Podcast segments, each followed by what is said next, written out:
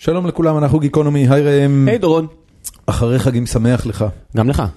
אה, איך היה? עבדתי אתמול, לא כזה, אתה יודע. ולפני זה? עשיתם משהו חול המועד? נסעתם? אה, לא, כי יום שישי אני מקליט את הפודקאסט עם אריאל דסקל, את אה, בכל יום נתון. אתה לא יכול להיות מחוץ לארץ, בקיצור. בעייתי, נהיה בעייתי. כן. יפה. נמצא מחליפים.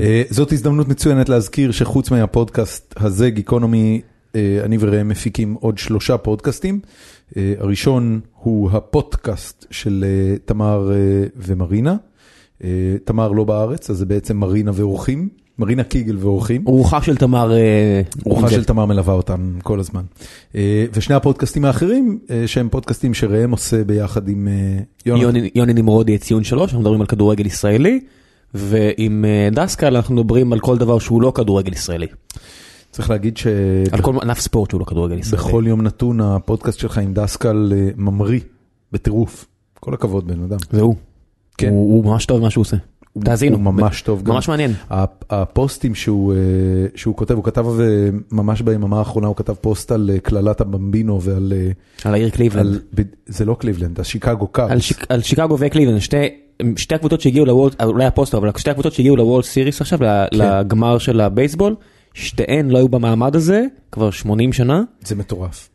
זה אה, ממש מטורף. העיר, הדבר הכי מטורף זה שהכל התנקז לעיר אחת, בשנה אחת העיר קליבלנד גם יש לה אלוף עולם במשקל כבד ב-UFC, סטיאפ מיוצ'יץ', גם לקחו את ה-NBA עם, אה, עם הקבוצה של אה, לברון. אני- אני רק חייב לדעת, אתם הולכים לעשות פרק על בייסבול? לא, לא, לא תגיעו לזה? לא, חבל. חבל. כן, אין... לבייסבול יש, אה, אה, עזוב כאילו את הספורט עצמו שהוא טיפה מוזר, אבל יש לו סיפורים מופלאים. אה, סיפורים אפשר, עכשיו פרק על סיפורים, כן. אבל אנחנו לא הולכים לעסוק בספורט. יש, אה, יש סדרת, אה, סדרה דוקומנטרית של קן ברנס על, ה- על ליגת הבייסבול. לא, זה. יש, זה. פנטסטי, זה חלק מהמיתולוגיה האמריקאית, אבל אנחנו לא עוסקים בבייסבול. אנחנו, הכי אמריקנה לא ישראלי שאנחנו מתעסקים בו, זה NFL, הפוטבול. טוב. תאזינו. אז תאזינו, חפשו אה, את הפודקאסטים האלה גם ב iTunes, גם באפליקציית הפודקאסטים האנדרואידית הקרובה אליכם, וגם אה, בפייסבוק, אה, בכל יום נתון, ציון שלוש, גיקונומי פודקאסט. את כולם תמצאו בפייסבוק. זהו, לפני שנתחיל, בעצם לא לפני שנתחיל, האורח שלנו היום הוא תומר קמרלינג. תומר קמרלינג היה אה, 15 שנה בבלייזר. עיתונאי ועורך ומבקר סרטים ומישהו שאני מאוד מאוד נהנה לקרוא את הכתיבה שלו כבר המון שנים, ואז לפני שישה חודשים אה, הוא פרסם שהוא עובר למאקו, והוא הולך להיות אה, סגן עורך מאקו. אה, זה צעד שקצת הפתיע ובעיניי אה, החמיא למאקו, הרבה יותר מאשר לתומר, אבל הוא בא לדבר איתנו והשיחה גם התארכה וגם הקיפה פחות או יותר את כל החיים הגיקיים שלנו פה בארץ, מפוליטיקה ועד אה, סרטי כריסטופר נולן. שתהיה לכם האזנה נעימה.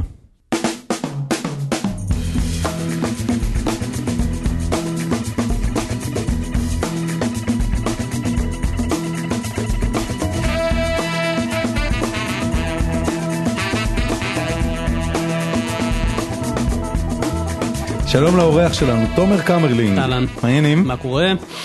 הכל הרבה יותר טוב עכשיו. מה, אה, שנגמרו החגים? החגים האלה, היומיים האחרונים הרגישו לי כמו הזנב של השואה. אתה יודע, כאילו, ה- החורף הזה של 45, ה- ממש, אתה זוכר אה, ברשימת שינדלר, הקיץ של 45, לא משנה. אחרי שהם אה, משחררים כאילו את ה... אחרי שמלחמת העולם נגמרת, ויש להם איזה 24 שעות שתכלס כאילו הגרמנים כבר התחפפו, והם כולם תקועים בפאקינג מפעל של שינדלר, ואין לך מה לעשות, כאילו, לאן- נלך? אז זו שמחת התורה שלך? זה בדיוק ככה, ככה נראה שמחת תורה. אתה יודע, פוגשים איזה אחד, אז הוא אומר להם, אם תלכו לשם הרוסים ישחטו אתכם, אם תלכו לשם הגרמנים ישחטו אתכם. אז לאן נלך? הוא אומר, יש עיירה מעבר לעיר, אולי תבדקו שם. ככה הרגיש לי היומיים האחרונים. תומר, אני דווקא could have done more אם כבר מדברים על שינדלר ועל חגים. אני אתן לי עוד אה, חודש כזה ואני... באמת? אה, כן, כן, לגמרי. וואו, כמה נהנתן מצידך. עם... רגע, בני כמה הילדים שלך? זהו, זהו. ילדה, ילדה. היא. כותבת. ילדה אחת, בת עשר, חיים טובים, אין אה, כאילו, אין- כן. אין סיעודיות נכון, בקטע הזה, אתה לא נכון. נכון, נכון. מה, מאיזה שלב זה הופך מזה לזה? אני חושב שאצלי יש שני פקטורים שמורידים את זה. קודם כל, בתי בת חמש ולא בת עשר. חמש זה עבודה, לא, זה אומר, באיזה שלב, באיזה גיל, זה, תן לי זה מספר. דבר ראשון, ודבר שני, יש לי בן. עכשיו, ה, ה, היחס בין, אה, בין בן לבת, זה כמו היחס בין אה, לגדל אה, זיקית לבין לגדל, אה, אתה יודע, איזה קופיף משוגע על ספידים. זה פחות יותר האנלוגיה. הזיקית היא זזה לאט, היא נחמד לה פה, נחמד לה פה, הכל סבבה לה. הקוף הוא משוגע לגמרי. הוא- הוא הוא יעקור לך את הביצים, תבוא בלי מכסיים. מהרגע שהוא- קם בבוקר, כל דבר זה רק לטפס עליך ולקרוע לך את הצורה. קטע אתה שאתה לא- מדבר בחיות, היום בדיוק חשבתי על זה שלפחות הבת שלי, אני לא רוצה לעשות הכללות, אבל הבת שלי עד בערך מגיל שזה נהיה כיף, נגיד שלוש עד שמונה כזה, זה היה כמו לגדל כלב ועכשיו זה כמו לגדל חתול. כאילו זה הרבה, התהפך, הרבה פחות עבודה. הרבה פחות אבל עבודה, אוכל לך את הלב, בטח. אבל מניאק, מניאק, כן. כאילו לך מפה, לא, מי לא. אתה בכלל, וכאילו מה אתה רוצה מהחיים שלי, ו- אני, אני, אני חושב שאני יודע על מה אתה מדבר, זה, אני רק בראשית העניין, כי בתי בת חמש.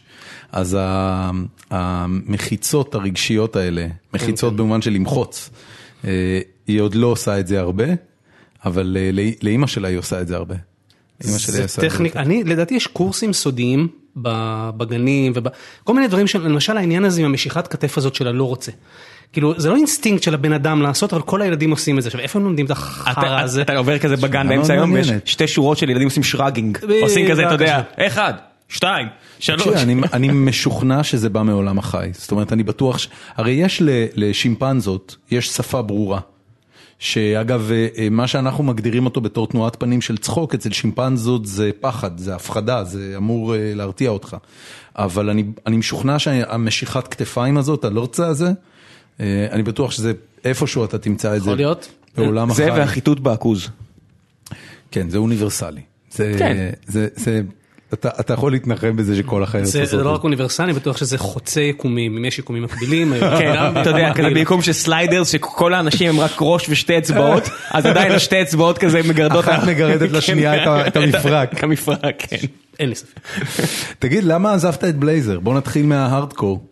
היית וואי. בבלייזר המון המון זמן. עשר שנים? 15. 15 שנה. כמעט 15, כן. holy fuck. אבל זהו, אתה מבין ש... אתה הבן אדם היחיד בדור שלי, ואני מכניס אותך לדור שלי, לדעתי אנחנו גיל, בגיל אה? קרוב, אה, שבילה באותו תאגיד מדיה 15 שנה, וזה לא ידיעות אחרונות. ידיעות אחרונות אני מכיר. קודם כל זה כן ידיעות אחרונות, אתה יודע, כי זה בלייזר, אבל, כן, אבל כן, ברור שיש fair הבדלים אה, בין, כן, בין האב לבין הבן במקרה הזה הקצת חורג. אבל זה בדיוק העניין, זה המון המון המון המון זמן. אמ, ואז אה, בעצם קרו שני דברים. אחד, אני באיזשהו שלב איבדתי, בלי קשר לבלייזר אגב, איבדתי אמונה בפרינט. זאת אומרת, הגעתי למסקנה שבאמת, כן, נבואות הזעם במקרה הספציפי הזה צודקות בטח בארץ. לא רואה עתיד לפרינט, אה, כמוצ... בטח לא כמוצר צעיר. אפשר לחיות, אה, לדעתי עוד כמה שנים טובות בפרינט כמוצר מבוגר יותר, כמוצר צעיר זה מתחיל להיראות לי קצת מופרך. לכן שמתי את, טוב, זה מצחיק לקרוא לזה כובד משקלי, אבל כאילו עשיתי מה שיכולתי כדי שתהיה לבלייזר נוכחות דיגיטלית. בעצם בחצי שנה, שנה האחרונה שלי אה, שם, כל מה שעשיתי היה להקים את אתר בלייזר ולהעלות אותו לאוויר. ודווקא כשזה התחיל אה, לרוץ וככה תפס את הרגליים שלו וכאלה, אמ, מצד אחד גם אני הרגשתי כבר עייף ומצד שני פתאום באה הצעה שבאמת באמת אי אפשר לסרב לה. זאת אומרת, אה, מקשת. ממאקרו, כן, אה, אה, לא, אני אגיד את זה ככה, כשבא בן אדם ואומר לך בוא תערוך אצלי זה אחלה, אבל כשבא בן אדם ואומר בוא תערוך אצלי ואני גם לא מוותר על הכתיבה שלך matter what, אני, אני חשבתי, אני אומר את זה, אמרתי את זה גם אז, אני, שכתיבה זה כבר לא אה, מטבע עובר לסוחר, זה כאילו יאללה בקטנה, אתה רוצה תכתוב, וואטאבר. בא עורך מאקו ואמר לי, אני רוצה שתעשה גם וגם, תמשיך להיות מבקר קולנוע, תמשיך להיות כותב, ת- תעשה כל מה שאתה עושה פשוט אצלנו. והוסיף כסף, אז מה אני אגיד לו, כאילו, עזוב בן אדם, אני לא... איתי זה- ולדמן. איתי לא, ולדמן, למה- כן. לא, למה לא לבוא ולהגיד סבבה, ואז ללכת לבוס שלך ולהגיד, אה, שמע, כי זה נפל, אנשים לא מאמינים לי כשאני אומר את זה, אה, אבל נשבע באלוהים שזה קרה. שבועיים לפני הטלפון אה, מוולדמן, עשרה ימים לפני הטלפון ממנו, אה, הייתה, הייתה לי איזו שיחה נורא ארוכה עם אשתי ממש לתוך הלילה, ובאיזשהו שלב אמרתי לה, תשמעי, נראה לי שככה או ככה אני, אני גמרתי. זאת אומרת, אני מקסימום אני אשב בבית כמה חודשים על דמי אבטלה, הייתה לי פנטזיה לכתוב ספר בחודשים האלה, וזה, כמו שאתה אומר, 15 שנה באותו, אפשר קצת חופש. וזה ממש נהיה בדיבור בינינו, שכאילו, כן, הקמתי את האתר, עשיתי את הדבר הזה שנורא רציתי, ופתאום נגמר לי, ה... יצא לי רוח מהמפרשים. כאילו, זה קורה. ברור. פסיכולוגית זה דבר שקורה. כן. ואיכשהו כאילו באמת הכוכבים הסתדרו. זאת אומרת, אני עם המחשבות האלה, פתאום ולדמן, לא, לא הייתה שום סיבה לעשות. ממה, ממה נבעו המחשבות האלה? אתה יודע, הרי בסך הכל אה, אה, פעילות דיגיטלית, דווקא בגלל העתיד שלה, היא לא נגמרת. זאת אומרת, אם אתה מנהל את פעילות הדיגיטל של בלייזר, אז השקת האתר היא רק תחילת העבודה. נכון, אגב, מי שעושה את זה היום, אה, אני, אני שמח בשבילו שזה הוא, זה איציק ששו, שתמיד היה בשר מבשרו של בלייזר, אני מקווה בשביל בלייזר שזה יצליח, כמו שאני קיוויתי שזה יצליח כשהייתי בפנים. אוקיי. אבל יש משהו בסטגנציה, ב-15 שנה באותו מקום, שהוא מעל הכל. כאילו, די, צריך לזוז בחיים מדי פעם, וזה גם, גם נהיה נורא פחדן. אתה כאילו, עצם המחשבה על לזוז נהיית כזאת מצמיתה וזה, פתאום אתה אומר, רגע, אבל מה, מה, כאילו, בוא, בוא נחווה קצת דברים אחרים, בוא כן. ננשום.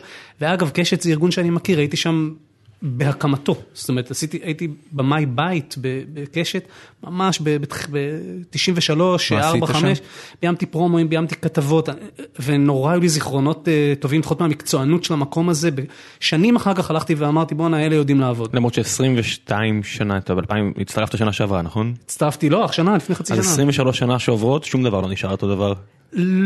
זה לא נכון. כן, DNA של חברה נשאר. DNA של חברה, כן, כן, בדיוק. אני חושב שכן. זה עוד פעם, אתה יודע, זה, זה תלוי עד כמה מנהלים שנכנסים מקבלים הוראה מהבורד או, או באים בעצמם עם מנדט של למחוק את ה-DNA הקודם, אבל בהנחה של הארגון יש DNA טוב ולמאקו היה DNA טוב, אז כל מי שיבוא ירצה לשמר אותו. אגב, בוא לא נשכח גם אה, אבי ניר, אה, שמנהל היום את קשת, אה, היה שם גם כשאני הייתי שם בסיבוב הקודם, הוא פשוט היה בתפקיד טיפה פחות בכיר. אבל כן, יש רוח מפקד, ואלכס גלעדי שהקים את החברה עדיין הוא הנשיא שלה, זאת אומרת, זה גם, אפילו אותם אנשים כן, כן. מתווים. לא, זה, זה צוות מנצח, הוא עדיין מנצח. ומקצוענות זה דבר שאני... אני קצת יקה, כאילו גם בדם וגם ב, ב, באישיות ונורא חשוב לי שדברים יתקתקו ונורא מפריע לי כשדברים לא מתקתקים ואם יש דבר שאתה תוך יום במאקו, לא יודע לגבי קשת כי אני ספון ב, ב, בצד הזה אבל נורא אה, מקצועני, נורא מתקתקים עבודה, נותנים עבודה וזה חשוב, אני לא, אני שונא להתבטל. ו... בוא, בוא נחזור לבלייזר קצת. אה, 15 שנה אחורה בן כמה אתה? אה, אה, חשבון, הייתי בערך בן 26, משהו כזה. זאת אומרת, ולמדת או שהיית כאילו, לא, לא נכנסת למדיה אוטודידקט? בחיים, הייתי, אה, נכנסתי לטלוויזיה נכנסתי בגיל נורא נורא צעיר, כאילו ממש איך שהשתחררתי, הדבר הראשון שקרה זה טלוויזיה. למה? כי חיפשו אנשים, ערוץ 2 נפתח וכל מי שידע להחזיק מצלמה אמרו לו בוא. ידעת להחזיק מצלמה? לא ממש. אוקיי. אז מי שידע, או מי ש... או מי שעמד שם. או מי שעמד שם. עמד ליד הדלת. נראיתי כמו אחד שמסוגל כאילו לעשות משהו, וכאילו באמת, אגב, היה בום כזה, היה בום כזה בתקשורת הישראלית, שאנשים לא זוכרים, ב-93-4.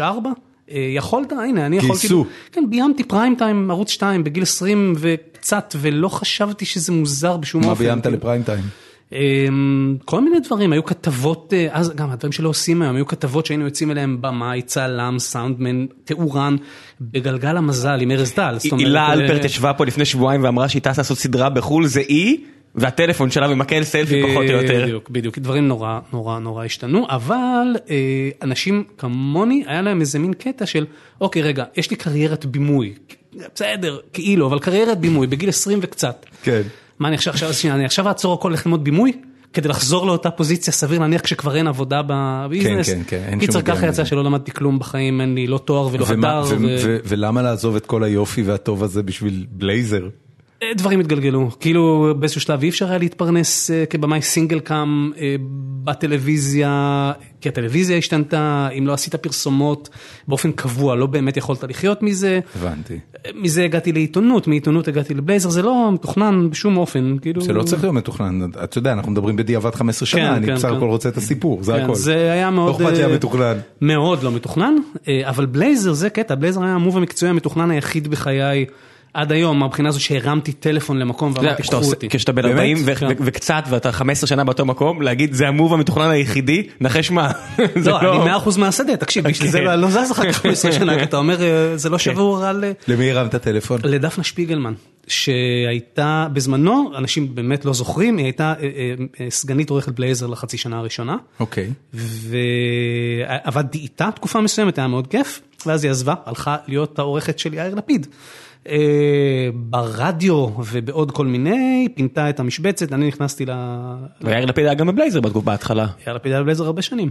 יאיר לפיד ועופר שלח, כן, יש כותב- להם- כותב אורח, כאילו מה זה היה? לא, לא, לא, בבלייזר? הוא היה אה, בשר מבשרו של העיתון, כולל בכל האירועים הכי, כאילו, קרא לזה איך שאתה רוצה, פסיכיים, אה, מגניבים, אה, נהנתניים שלנו. היה מגיע? בתקופה מסוימת, הוא היה כן. אמור בכלל לשער הראשון, לא? היה סיפור כזה? לא מכיר, כי אני לא הייתי בגיליון, אני נכנסתי בגיליון מספר 2, כל מה שקדם לגיליון מספר 2 מבחינתי זה הבנתי. שמועות בלבד. יכול להגיד לך שעל השער של הפיילוט, איווט ליברמן. למה? אף אחד לא יכול להסביר, כמו שאף אחד לא יכול להסביר למה בלייזר, זאת אומרת, היו- נלקחו כמה החלטות, לא, המילה בלייזר היא מילה טובה. אני אף פעם לא אהבתי. היא מילה טובה? מה, בגד כאילו? תראה, היא... בלייזר. אומרים לי בלייזר. אני חושב רק דבר אחד, כל החיים. עשרה? כן? יוסי ביילין. יוסי ביילין, בגלל הבלייזרים, אתם זוכ- אתם לא זוכרים. לא. היה דבר כזה שנקרא הבלייזרים. מה, כאילו אה, כאילו חברי עבודה... המשמרת הצעירה של... המשמרת הצעירה? כן, והם היו הבלייזרים. ואני- באמת? כן. הם לא היו השמינייה? שמינייה זה משהו אחר, שמינייה זה החבר'ה היותר כבר... אה, למה? השמינייה היה ביילין ובורג כן, אבל זה כשהם כבר היו. movers and shakers. אה, אוקיי, אתה אומר לפני זה. לפני זה הם היו הבלייזרים. הבנתי. אולי הבלייזרים של פרס אפילו. היה את התמונה הזאת של החבר'ה בליכוד? בטח גם עליהם יש את הסיפור. זוכר שהם היו עדיין עסקנים בהפועל ראשון? אני אוהב להמציא שמות לדברים, מבחינתי העובדה שכאילו השם של בלייזר נבחר חודש לפני שהצטרפתי לאופרציה, אז אני כאילו כל החיים הולך עם טוב, אם הייתי שם, אז היינו מוצאים משהו בטוח. היית מביא שם אחר? נורא קשה. ש- זה באמת. זה נורא קשה. נורא. טוב, זה- זה נהיה כבר ה-DNA של נורא, המותג. אתה יודע, מה- זה- זה אה, GQ לצורך העניין, או או לא יודע. מה, מקסים, אסקווייר. אסקווייר זה מילה טובה. ועיתון שהוקם לפני 100 שנה, היה נכון, להם, אה, אין, אה, אין מילה- אין מילה מקבילה לאסקווייר אתה חושב. שמישהו בא לאריאנה הפינגטון ואמר לה, הפינגטון פוסט? באמת? על זה- את הולכת? תקשיב, אריאנה הפינגטון היא יהודייה מזרח אירופאית, וזה מסוג הדברים ש... המבטא הכי בלתי אפשרי ever. כמו שלמשרד, אה, כמו שלמשרד עורכי הדין קוראים ראבד מגריזו, אוקיי? אז זה ה-fuck you בן אדם, זה ראבד מגריזו פה. אתה לא תגיד לי איך לקרוא למשרד עורכי דין שלי, ככה זה, זה הפינגטון פוסט, וזהו. יש לי סיפור אריאנה הפינגטון בשבילכם. קדימה. לפני כמה שנים זה היה שה-E.T. חגג 25, לפני חמש שנים בערך. E.T. זה 82, 82, זה 2007. כן. לי הסתובב בראש... עשור, אגב. כן, כאילו. כן, וואו. הסתובב לי... ראיתי איזה פוסט בפייסבוק השבוע שאומר, אה, עוד כמה שנים, 1990 תהיה בת 30 שנה.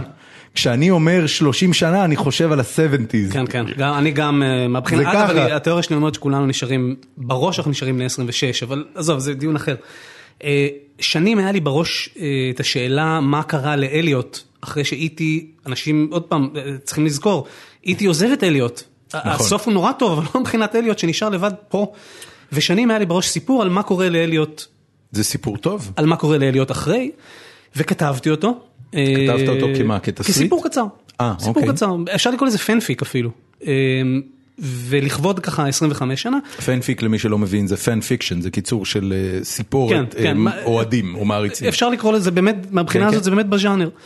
וכתבתי אותו בעברית, אבל תוך כדי כבר תרגמתי אותו לאנגלית, זה אמרתי... היה כזה פוסט מודרניסטי אתגר קרת style או לא? לא, נורא טאצ'י פילי. הוא נופל- הוא נופל- לסם, אחרי שהחייזר עוזב. הוא, לא יודע להרגיש יותר, כי אה, הוא הרגיש דרך, כן, והוא לא, מאבד, כל היכולת שלו לחוש, אה, להרגיש נעלמת, כי הוא לא יודע איך.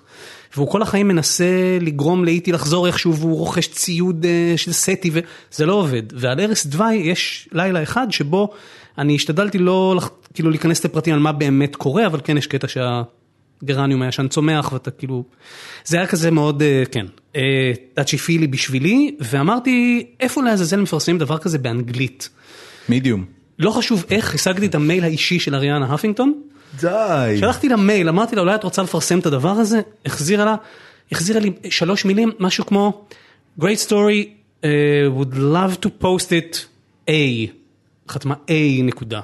איזה קולית, כאילו לא מכירה אותי, לא יודעת כלום. פרסמו את זה בהפינגטון יום אחרי זה, איש לא קרא את זה, ואני גאה ב... זה, זה סגנון המיילים שסטיב ג'ובס נהג לענות. כן, אני- אה, הוא מינוס היה- fuck you, הוא. היה- עונה אה, להמון מיילים שנשלחים אליו, אה, והוא היה עונה ארבע מילים, או ש- או שתיים, או אחת. כנראה שאני, טוב, האמת שזה הגיוני, אנשים האלה אין להם יותר מדי... דיסקין, אה, אתה זוכר איך דיסקין ענה, שביקשנו מדיסקין להגיע לפודקאסט, אתה יודע מה הוא ענה? לא תודה. לא תודה. הנה, יפה. בבקשה. זה- זה היה לי, אני שלחתי. זה לך. היה? כן, כן. עד היום לא אפשר תודה. להיכנס לא תודה. להפינגטון ולמצוא, זה נקרא A Boy's Life, כי זה- זה שם העבודה של איטי, ככה קראו לו כשצילמו אותו. זה, איזה- איזה הדים זה, כאילו, מה אמרו הטוקבקיסטים? שום הדים. ב- בהפינגטון לדעתי איש לא קרא את זה, אה, ו- וואי, זה לינק ראשון מוצלח, בן אדם, ואצל תביא את הלינק. אה, אצל יאיר רווה אה, בסינמסקופ, אה, ש- נתת גם לא לפרסם? ביקשתי ממנו, לא- לא- זה לא זה לא נכון- זה- לא נכון לסוג היחסים, בטח לא אז, אבל גם לא בכלל, יאיר מבחינתי A הוא... boy's life? כן. יאיר מבחינתי הוא, אמ, הוא האור והתום והמה שאתה רוצה של ביקורת קולנוע בארץ, וגם, של קולנוע. לא- לא רק בארץ. נכון. הוא, אתה נכון. יודע. לא, כמבקר בארץ. כן, כן, זה- כן. בשפה העברית, הוא בשפה ה- העברית. הוא הסיסקל אנברט שלנו לח- ביחד. לחלוטין, ולכן גם העובדה שיצא לי כבר פעמיים להיכנס לנעליו היא אה, הלחיצה אותי פעמיים. כי באמת? זה לא קל, כן? אה, יאיר רווה בזמנו פרסם את הדבר הזה, ובגלל שהוא אה, ספילברגופיל כמוני, הוא נורא התחבר, וכאילו היה... זה, זה מסוג הדברים שאתה צריך להוציא מהסיסטים, אתה 20 שנה חושב על רעיון, אז תכתוב אותו כבר, נכון, כאילו, נכון, נכון. היית צריך לעשות מזה תסריט, באמת. מה זה, תעשה עכשיו, מה זה היית? תעשה. לא, אבל אז מישהו עוד היה עלול... ואני כבר יכול להגיד לך שהבחור ששיחק את אליוט, אה, תומאס, הנרי משהו- תומאס, הנרי תומאס. לגמרי יעוף על זה. אתה יודע, זה לא כאילו שיש לו הרבה עבודה בימים אלה. הדבר הכי גרוע שיכול לקרות בעולם זה שמישהו יעשה sequel של E.T., כולל ספילברג, זה פשוט אסור. יש דברים, אני לא, אין לי, אני לא, אין לי קווים אדומים. יש בלייד ראנר 2 בשנה הבאה, נכון. ואני סייקט, כאילו אני לא בקטע של אל תיגעו וזה, E.T.. מה לא- מה הם לא- יעשו עם בלייד ראנר 2? הסרט נפתח ב... אז הוא כן רובוט, למקרה שטעיתם, עכשיו בוא נמשיך. מאוד מעניין, עכשיו ראיתי ש... קודם כל הבמאי הוא במאי אדיר, דני וילנב זה בחירה מעולה, מעולה, מעולה, הוא עכשיו, Arrival, מה הסרט? החדש שלו, אה, הוא עשה את אה, אסירים, הוא עשה את, אה, בשנה שעברה את Sicario, סליחה לפני שנתיים כבר. אחלה סרט אני- סיגריה. אני מחכה לראות סרט- את Sicario, אדיר. הוא ב-to do שלי. ועכשיו הוא עשה סרט מדע בדיוני שנקרא Arrival, שיש עליו דיבור, אני לא, הרבה זמן לא שמעתי כזה דיבור על סרט sci-fi שהוא sci-fi, לא אה, מדע אמיתי, סטייל The Martian או משהו כזה. הטרייל- sci-fi, לא, לא, חייזרים מגיעים מכדור הארץ. כן, כן. הסרט נראה בן זונה. הדיבור פשוט גם לא, יותר- לא רק יותר טוב מבקרים. מקונטקט? אז אם הוא יישר קו עם קונטקט, אני אהיה על גג העולם. תקשיב, זה נראה כמו אינדפנדנס דיי, מינוס וויל סמית והמטוסי קרב, והפיצוצים. זה נראה כאילו פשוט הגיעו מלא חלליות, מה עכשיו? אינדיפנדנס דיי הוא בהגדרה קרטון, אתה יודע, זה לא, גם אם... לא, לא, לא, תחשוב בלי הפיצוצים, שפשוט מגיעים מלא חייזרים. זה לא כמו קונטקט של האם היה, האם לא היה, זה אתה יודע, דיסטריקט 9? אה, אני חושב שזה ברגע שהם מגיעים. אם- אם אני מבין נכון את זה- הטריילר, זה ברגע שהם אני- מגיעים. אהבת את דיסטריקט 9? מאוד, מאוד. מאוד, מאוד, אבל בסרטי first contact, אני, יש, יש, יש איזה, אה, יש מפגשים מהסוג השלישי ויש קונטקט וכל דבר אחר שנעשה לדעתי בתחום הזה הוא, הוא לא באותו סטנדרט, הוא לא באותו, הוא לא באותו מקום פילוסופי בוא נגיד. אני נורא קיוויתי שקץ הילדות אה, יעשה, פעם אי פעם יהפוך לסרט, אוקיי. הפך בסוף לסדרה, שאגב לא ראיתי, אני לא יודע, אני אפילו לא יודע מה זה קץ הילדות לבושתי. מה. ארתור קלארק, זה ספר אה, אוקיי. שטלטל אותי כשקראתי אותו, קלייב. אוהן, סרט... לא, לא, לא, לא, זה לא, לא. Children of Men. אה, of Men לא, זה לא. אוקיי. Children אגב, of Men. יצירות מופת שאפשר לדון עליהן בנפרד. Children of Men? כן, וואו. הסרט? כן, כן, בשבילי אחד הג... מה, באמת אחד הש- הגדולים. השוט הזה בסוף של ה... הכל, זה באמת, הכל, זה באמת הכל. עבודה קולנועית מעולה, אבל לא טלטל אותי. תקשיב, כל הסרטים של איך קוראים לו? איך הוא מצלם? ש- לובצקי, כן, כן, כן. זה שעשה את- לא, לא דניאל לובצקי. עמנואל, עמנואל, עמנואל עמנואל לובצקי. לובצקי. אז כל הסרטים שלו, אני- אני מרגיש שזה כזה טכני נורא, אני- אני רואה אותם, אני אומר, אוקיי, אני מבין שאני אמור אה, להתרשם נורא, זה במאוד, זה מרשים, זה הישג קולנועי, אבל תמיד הם לא הם לא חמש, הם תמיד יהיו אבל- לא, ארבע. אבל שלוש- אז תלוי עם איזה במאי הוא עובד. ברור, ו- אבל אבל איכשהו כל הסרטים שלו הם- הם הם כאלה, לא יודע איך, לא אבל יודע, זה... בשבילי אה, גרפיטי אה, היה סרט אדיר ועם המון עומק רגשי ופילוסופי ושאני לא יודע למה הוא, הוא כאילו נתפס כאיזה מין משהו שאין לו substance אבל אני... כן, סנדרה בולוק, היא לא נתפסת כמי נכון, שיכולה להיות מאוד בסרט של לא- חמישה כוכבים. בן אדם, היא שחקנית מעולה, מה קורה לך? סבבה, היא שחקנית אישה- של מקסימום ארבעה כוכבים. אני לא מסכים איתך. תן לי אני- סרט מד- תן לי סרט מדהים שלה. יש סרט שהיא משחקת את אמא המאמצת של אה, של ילד שמן. אה, כן. נכון. תראה, אני אגיד לך מה הבעיה. אה, היא מאוד מאוד טובה, והיא שחקנית מצוינת, בלגלם אה, דמויות לא מאוד מרשימות, זה העניין. כשאתה רואה את, אה, את מריל סטריפ מגלמת דמות, וזה באמת לא משנה איזה דמות היא מגלמת, יש גם עניין של בחירת תפקידים. התפקידים שהיא בוחרת היא בהגדרת תפקידים של נשים שהאירועים שהן עוברות בסרט או מחוץ הם למסך, extraordinary. הם, הם מאוד קיצוניים, הם Speed. מאוד קיצוניים, והיא יודעת לבטא עומק רגשי עצום בנסיבות הקיצוניות האלה. במקרה של סנדרה בולוק, היא כאילו, היא קצת תמיד משחקת girl next door, באיזושהי רמה. אה, או, או סוקר מאם, אפרופו ה- המס- הספציפי הזה, אבל היא שחקנית מעולה. לא, היא בטוח שנחשבת אתה יודע, יש בספר שסיפרתי לך על ה-CIA, אז יש שם קטע שמדברים עם שרה ג'סיקה פארקר, לפני שהתחילה את סקס אנד סיטי, והיא אומרת, הם אמרו לי שאני אהיה כמו סנדרה בולוק, אבל היא מספרת, אומרת, סנדרה בולוק זה כאילו בשמיים, אני לא חלמתי שאני אגיע בכלל לספירות האלה. היא באמת הייתה blonde bimbo. אה, אה, שרה ג'סיקה פארקר, לפני סקס אנד דה סיטי, הייתה מישהי ששיחקה תפקידים של בלונדינית קליפורנית מטופשת. היה לה... איך קראו לזה עם הלאס וגאס שהיא עשתה? כן, היא הייתה באמת, היו לה כמה... היה לה המון... אה, היא, שיחקה בתור אה, אה, אחת מבנות הזוג של סטיב מרטין ב-LA סטורי. נכון, בבקשה. אבל זה- זאת זה שלוקחת התפקידים לחוקן נכון, שם, נכון, והיא כל הזמן נכון. רצה וקופצת, היא כאילו כזה, זה התפקידים המצולמים שלה. הייתה רולר גרל כזאת. הייתה מאוד חזקה הייתה בתיאטרון. הבר גרם, כן, היא הייתה נכון, נכון, צודק. היא גרם. הייתה מאוד חזקה בתיאטרון, בניגוד ליתר דברים, אז היא מספרת שם, היא אומרת, בתמיד שהגעתי לקולנוע, זה התפקידים שקיבלתי, אבל בתיאטרון קיבלתי את התפקידים הכי טובים, הכי מרשימים, וזה עולם אחר לגמרי. תקשיב, יש לה עכשיו סדרה, ראית? למי? לסרט ג'סיקה פארקר. שמעתי שיש, אבל אני... זה מהפרקים האלה שאני כל הזמן כותב לינקים, אה? אני, טוב, יאללה. אני, שמרתי את זה להמלצות, אבל אני אעלה את זה כבר עכשיו, כי אני לא יכול להתאפק. גרושים זה נקרא? זה נקרא דיבורס, גירושים. וזה סדרה שכבר בחמש דקות הראשונות של הפרק הראשון התאהבתי בה. לא בסרט ג'סיקה פארקר, כי היא משחקת דמות בזויה לחלוטין. היא ממש, ובגירושים יש בזויות. היא בן אדם איום ונורא, היא בן אדם איום ונורא בסדרה הזאת. וזה פשוט, כל, כל מי שיש לו מערכת יחסים של יותר מחמש שנים ורוצה לדעת כמה גרוע זה יכול להיות, צריך פשוט לראות את הדבר הזה. לא, אני לא רואה את זה. מעולה, מעולה. והשחקן שמשחק מולה, זה שמשחק את בעלה, אה, אני מתבייש להגיד, אני לא זוכר את שמו, אבל זה זה שמשחק את החבר האידיוט בסיידווייז. היה מועמד לאוסקר. בווינגס, זוכר? הוא היה כן, מכונאי בווינגס. שחקן נהדר עם שלושה שמות? שכרגע אני לא זוכר את אף אחד כן, מהם, כי זה מה כן. שקורה בגילי. זה לא פיליפ סי- סימור הופמן, זה משהו לא, אחר. לא, זה משהו שהוא- אחר, תכף כן. אנחנו ניזכר, לא אבל כן. קודם כל הוא משחק בול את הדמות של סיידווייז, זה בול הדמות של סיידווייז. הפלייבוי ההולל. בדיוק, הוא לא לא פלייבוי הולל, הוא כבר נשוי. גם בסיידווייז הוא נשוי. אה, בסיידווייז זה לפני הנישואים שלו, זה נכון, כאילו, נכון, רגע לפני הם עושים את הנישואים, כן, תומאס היידן צ'רץ'. יפה, תומאס היידן צ'רץ', כן. ומה שנחמד אצלו, איך הוא נראה אותו דבר לאורך כל השירים? נראה, הוא נראה בול אותו דבר, מה קורה שם? הוא קצת מתייבש וקצת מתכמת, אה, אבל מה שנחמד אצלו זה שהוא בן אדם שכל רפליקה שיוצאת לו מהפה נשמעת כמו פאנצ' ליין. כל משפט, זה לא משנה, הבן אדם אומר I'm going to the bathroom וזה נשמע כמו פאנצ' ליין. הוא פשוט שחקן קומי בחסד, אני, אני מהמר שהוא לוקח את האמי על שחקן קומי בהליכה השנה. זה אגב, זה, זה ז'אנר עצמאי שראוי לטיפול ודיון, יש אנשים כאלה, יש שחקנים כאלה, בשבילי וולטר מתאו היה הגדול מכולם. חד משמעית. מה שלא תגיד, מופת. לא, לא משנה, זה גם לא צריך להיות קומדיה אפילו, אני לא יכול, מצחיק אינהרנטית, כן, כאילו כן, מין... כן. כל הכעס של סופרנוס, אתה אומר, אני יודע שאני אמור להיות מבועת עם מה שקורה על המסך, נכון. אבל אתם כולכם כולה איטלקים שמנים מצחיקים. כן, הם לא כאלה מצחיקים. לא, לפחות חלק מהסרט, מהפרקים. בסדר, ברור שיש קטעים האלימים, אבל יש הרבה אה, קטעים נכון, בסדרה שהם פולי- הם- הם קצת, הם פולי, הומוריסטים. פולי מה שלא אמר, אתה נכון, צחקת, והוא נכון. אגב, הוא איש עם עבר, והוא קצת בעייתי, והוא זה, ועדיין הרבה מהם. הוא מאוד מצחיק. יש את הבחור שהיה, הפעיל את ה... זה היה פולי? מי שהיה מהם שהיה אה, סוכן אה, סטנדאפיסטים. שג'ו אירח אותו, זה היה פולי? מי שמשחק את פולי? לא חושב, כי פולי היה לו הרי, לא. פ- פולי למד משחק בכלא, היה לו... אז לא, אז מישהו אחר, אולי, כי הוא... אתה, אתה מדבר על סטיבן זנט? לא, יודע. סטיבן זנט היה מוזיקאי. נכון. ואחד... הוא הגיטריסט של ספרינגסטין, כן, מה זה. היה מוזיקאי? נכון. הוא הגיטריסט של ספרינגסטין. כן. אה, שנייה, נמצא, תמשיכו. טוב, בסדר, לא משנה. יואו, השיחה הזאת סטתה לדעתי. בקיצור, לא, אז זה- זה מה שאנחנו עושים. אני, אני, אנחנו נעשה עכשיו ריברס, שרה ג'סיקה פארקר, הסיפור שלך עליתי.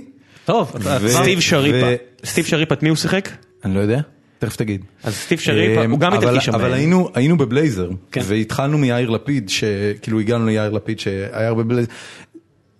אני, אני חייב לשאול, בובי כאילו, בקלה. אנשים, בובי אנשים, בקלה, אנשים שמגיעים, שרואים היום את יאיר לפיד, אתה, אתה אומר שהייתה לך היכרות עמוקה איתו? ב- לא, בבלייזר? עמוקה לא הייתי אומר, אבל היכרות, אתה יודע, זה בן אדם הוא חלק לי, היו לי איתו לא אומר. מעט אה, שעות, כולל הייתי אצלו בבית, כולל, אתה יודע, כאילו, מכיר את מה- האיש. מה לעזאזל קורה איתו בפוליטיקה? כאילו, אתה מסתכל על הדבר הזה, אתה יודע, זה כמו, אני מדמיין לעצמי שאם אם הייתי באיזשהם נסיבות מקצועיות מתיידד עם לפיד, והייתי רואה מה קורה איתו בפוליטיקה בשלוש-ארבע שנים האחרונות, הייתי משוכנע שמשהו אה, רע מאוד עובר על הבן אדם. אני זאת אגיד לך אומרת, הוא נראה- הוא מה, נראה פוזסט. אני אגיד לך מה התיאוריה הרווחת אצלי. אתה לא- אה, לא דיברת איתו מאז שהוא פוליטיקאי. אני אה, הייתי נורא בעד, שהוא- אני, הייתה לי איתו התכתבות ארוכה במיילים, אה, כמה חודשים לפני שהוא הכריז על הליכה לפוליטיקה, שבה ממש האצתי בו לרוץ ונורא תמכתי ברעיון שהוא ירוץ. למה? כי חשבתי שזה דבר טוב, אני חשבתי שזה דבר ראוי. מה, מה חשבת? אני חשבתי, ופה פה התיאוריה, אוקיי? פה נכנסת התיאוריה. אני הנחתי, ולא על בסיס שום דבר שקראתי או ששמעתי ממנו בארבע עיניים או במאתיים עיניים, שזאת התקווה הגדולה של השמאל. היום אני חושב שהטעות הייתה שלי.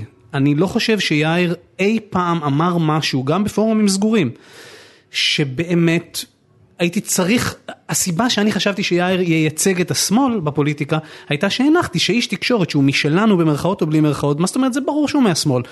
sure enough, מה מה זה שמאל מהבחינה הזאת? אני נמצא, אה, בוא נגיד ככה, אני אלך על דרך השלילה, או על דרך ההשוואה. עופר שלח, ששמעתי ממנו גם בארבע עיניים וגם קראתי ממנו דעות שהן דעות של אזורי מפלגת העבודה, אני הנחתי, מה זאת אומרת, ברור שלפיד, מה זה אומר, אה, בן אדם? מה זה אומר? זה אומר קודם הרי- כל, זה הרי- אומר החזרת שטחים בלי למצמץ ובלי להתבלבל, החזרת שטחים למי ועל מה? זה אומר, עזוב, אנחנו מכירים את ה... לא, לא, לא, לא, אני, אני, אני לא אעזוב. יש נקודה ספציפית שאני רוצה באמת, ה, ה, התפיסה הזאת של מהו שמאל, היא תפיסה מאוד מסקרנת בעיניי.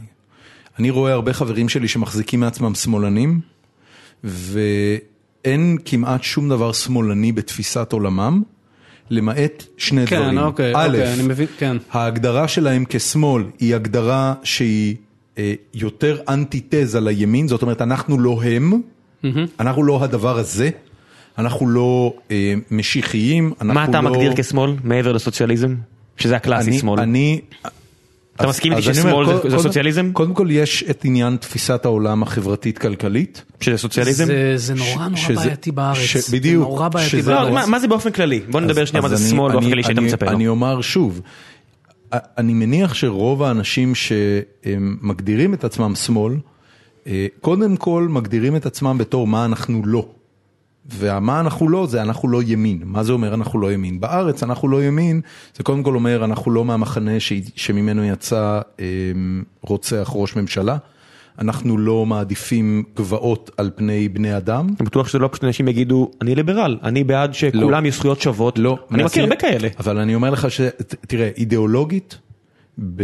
אם אתה מסתכל על ההיסטוריה של התנועות הפוליטיות במדינת ישראל, אה, הימין הוא הליברלי.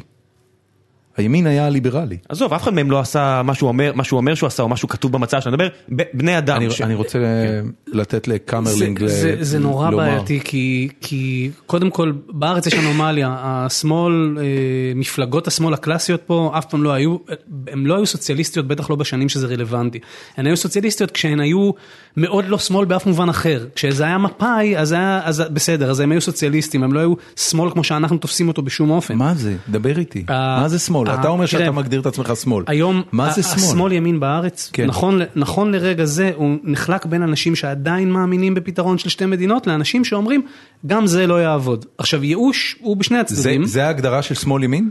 לדעתי, אם אתה עושה אה, חיתוך חד מאוד, סליחה, להפך, זה חיתוך הכי כהה שיכול להיות, אבל זה עדיין החיתוך היחיד שיכול להיות, בגלל שבסופו של דבר, יש אנשים שממקום מפוקח מאוד יגידו לך, אין פתרון. הם לא חייבים להיות ימין קיצוני בשום אופן. הם יגידו לך, אין פתרון, לא שתי מדינות, לא נעליים, אין פתרון. זה לדעתי 60-70 אחוז מהאוכלוסייה כמו כלום. והשארית 35 לא יודע כמה אחוז אה, שאומרים לא יש פתרון ואנחנו נהפוך כל אבן אה, ואנחנו נמצא את הפתרון הזה ואני אישית חושב שזה פתרון של שתי מדינות אבל עזוב לא ניכנס לזה אם נחזור ליאיר לפיד. שתי אני שתי מדינות, שחזרתי- כלומר, כלומר, אה, יש לך את מדינת ישראל ועזה והגדה, לא, יש לך מדינת פלסטין שאתה מוצא את הדרך איך להפוך אותה למדינה אחת מבחינה טריטוריאלית, זה עדיין אפשרי, אם כי החלון הזה באמת. זה הוא- אפשרי גם בהינתן עזה או שעזה לא תהיה חלק לא, מהרצף יש, יש הטריטוריאלי תוכניות הזה? היסטוריות לק- למסדרון בין אה, עזה, זה לא, זה פתיר טכנית, הבעיה שזה לא פתיר אלקטורלית כרגע, ואם נחזור, עוד פעם, התחלנו מיאיר לפיד, אבל- אני רגע, אף פעם לא רגע, אני- שמעתי, אני- אוקיי, את- סליחה. אני אף פעם לא שמעתי את יאיר לפיד בשום סוג של מניפסט, או סתם שיחה בארבע עיניים. אומר, אנחנו, אה, לדפוק על השולחן, אנחנו קודם כל נפטרים מהחטוטרת הזאת של ההתנחלויות, ממש לא. עכשיו אני חושב באמת שאני וכמותי הרבה מאוד בשמאל פשוט טעו לגבי האיש. בניגוד שוב לעופר שלח, שהצבעים שלו תמיד הם מאוד מאוד חשופים, אנחנו יודעים שהוא אתה חושב נמצא... שעופר שלח הוא הוא רוצה לראות מדינה פלסטינאית כמה? אני בטוח שעופר, אגב זה מעניין, אני בדיוק סיפרתי לראם, אני השבוע עומד לראיין את עופר וזה נורא מסקרן אותי לשמוע איך הדעות שלו השתנו בארבע שנים האלה שהוא בפוליטיקה, אבל מבחוץ, מהצד, נראה לי כן, ש, שבאופן טבעי הדעות של עופר, כפי שהוא תמיד הביע אותן ועדיין מביע אותן, הן יותר קרובות להגדרה הקלאסית של שמאל. מה זה? שוב, מה שאתה אמרת קודם, הבני אדם לפני הגבעות, זה קודם כל זה. אוקיי. זה אחר כך, אני לא מאמין ש... ש... יש סיבה למה המשפט הראשון שיאיר לפיד אמר כמתמודד על אה, איזושהי עמדה פוליטית, המשפט הראשון שהוא אמר, אה, דיבר על ירושלים ושלמותה הנצחית. אני לא חושב שתשמע מעופר שלח משפט כזה כמשפט פתיחה, זה הדבר הראשון שיש לי להגיד בפוליטיקה. אני חושב שכן יש פערים במובן הזה. אני... זה זה אכזב אותך? כאילו כש... יאיר כש- לפיד אכזב אותי מאוד עד שקלטתי שהציפיות שלי ייתכן שהיו לא במקומן. ואז מה?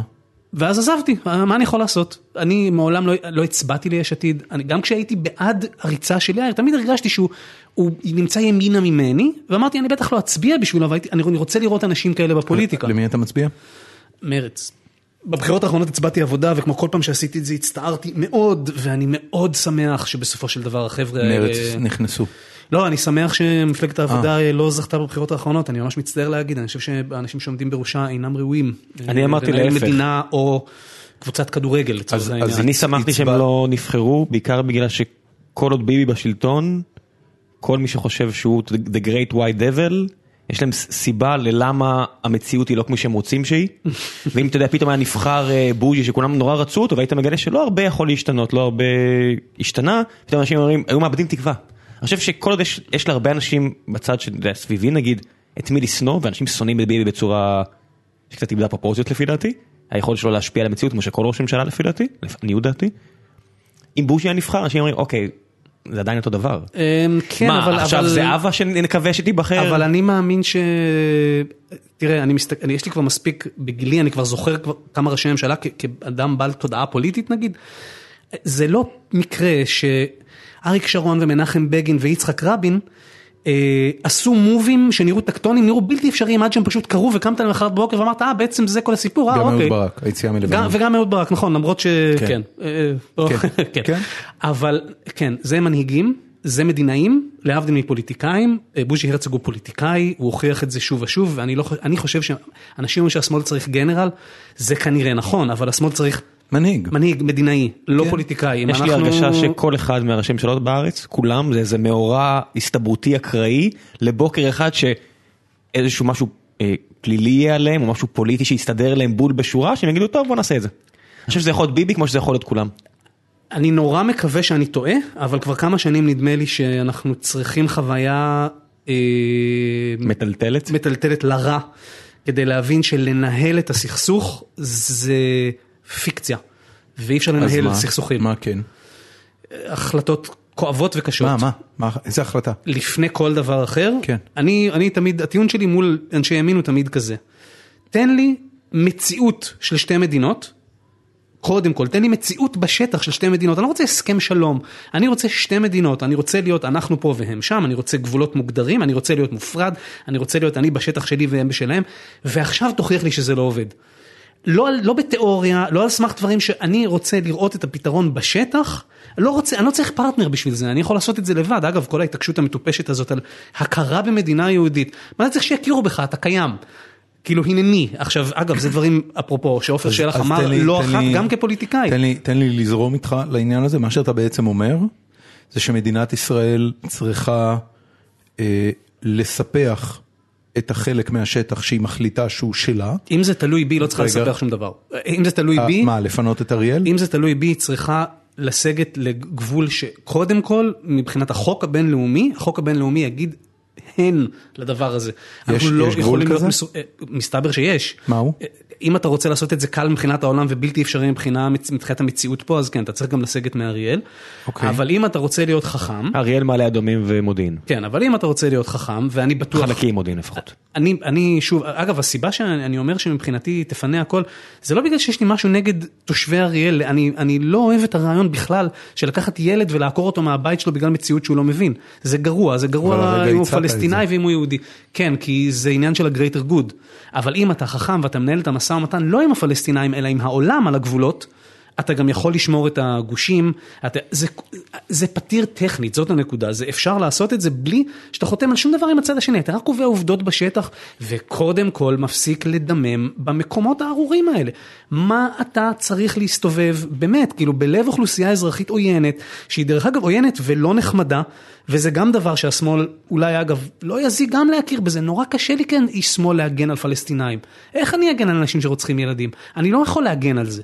כל מה שאני יכול להגיד זה, בוא לא ניתן להם את הצ'אנס לרצוח ילדים, בוא לא ניקח לעצמנו אבל גם את, ה, את האחריות הנוראית הזאת אל ילדים בני אז מה, 18, מה, אתה יודע. שאתה, מה שאתה בעצם אומר, אם אני, אם אני רגע מנסה אה, ל, ל, לזקק את זה, אה, אתה בעצם אומר, בואו נגדיר בעצמנו, קודם כל, לעצמנו. אני אה, אומר, בוא נקים רגע, את רגע, המדינה את- הפלסטינאית. את, את קו הגבול. כן.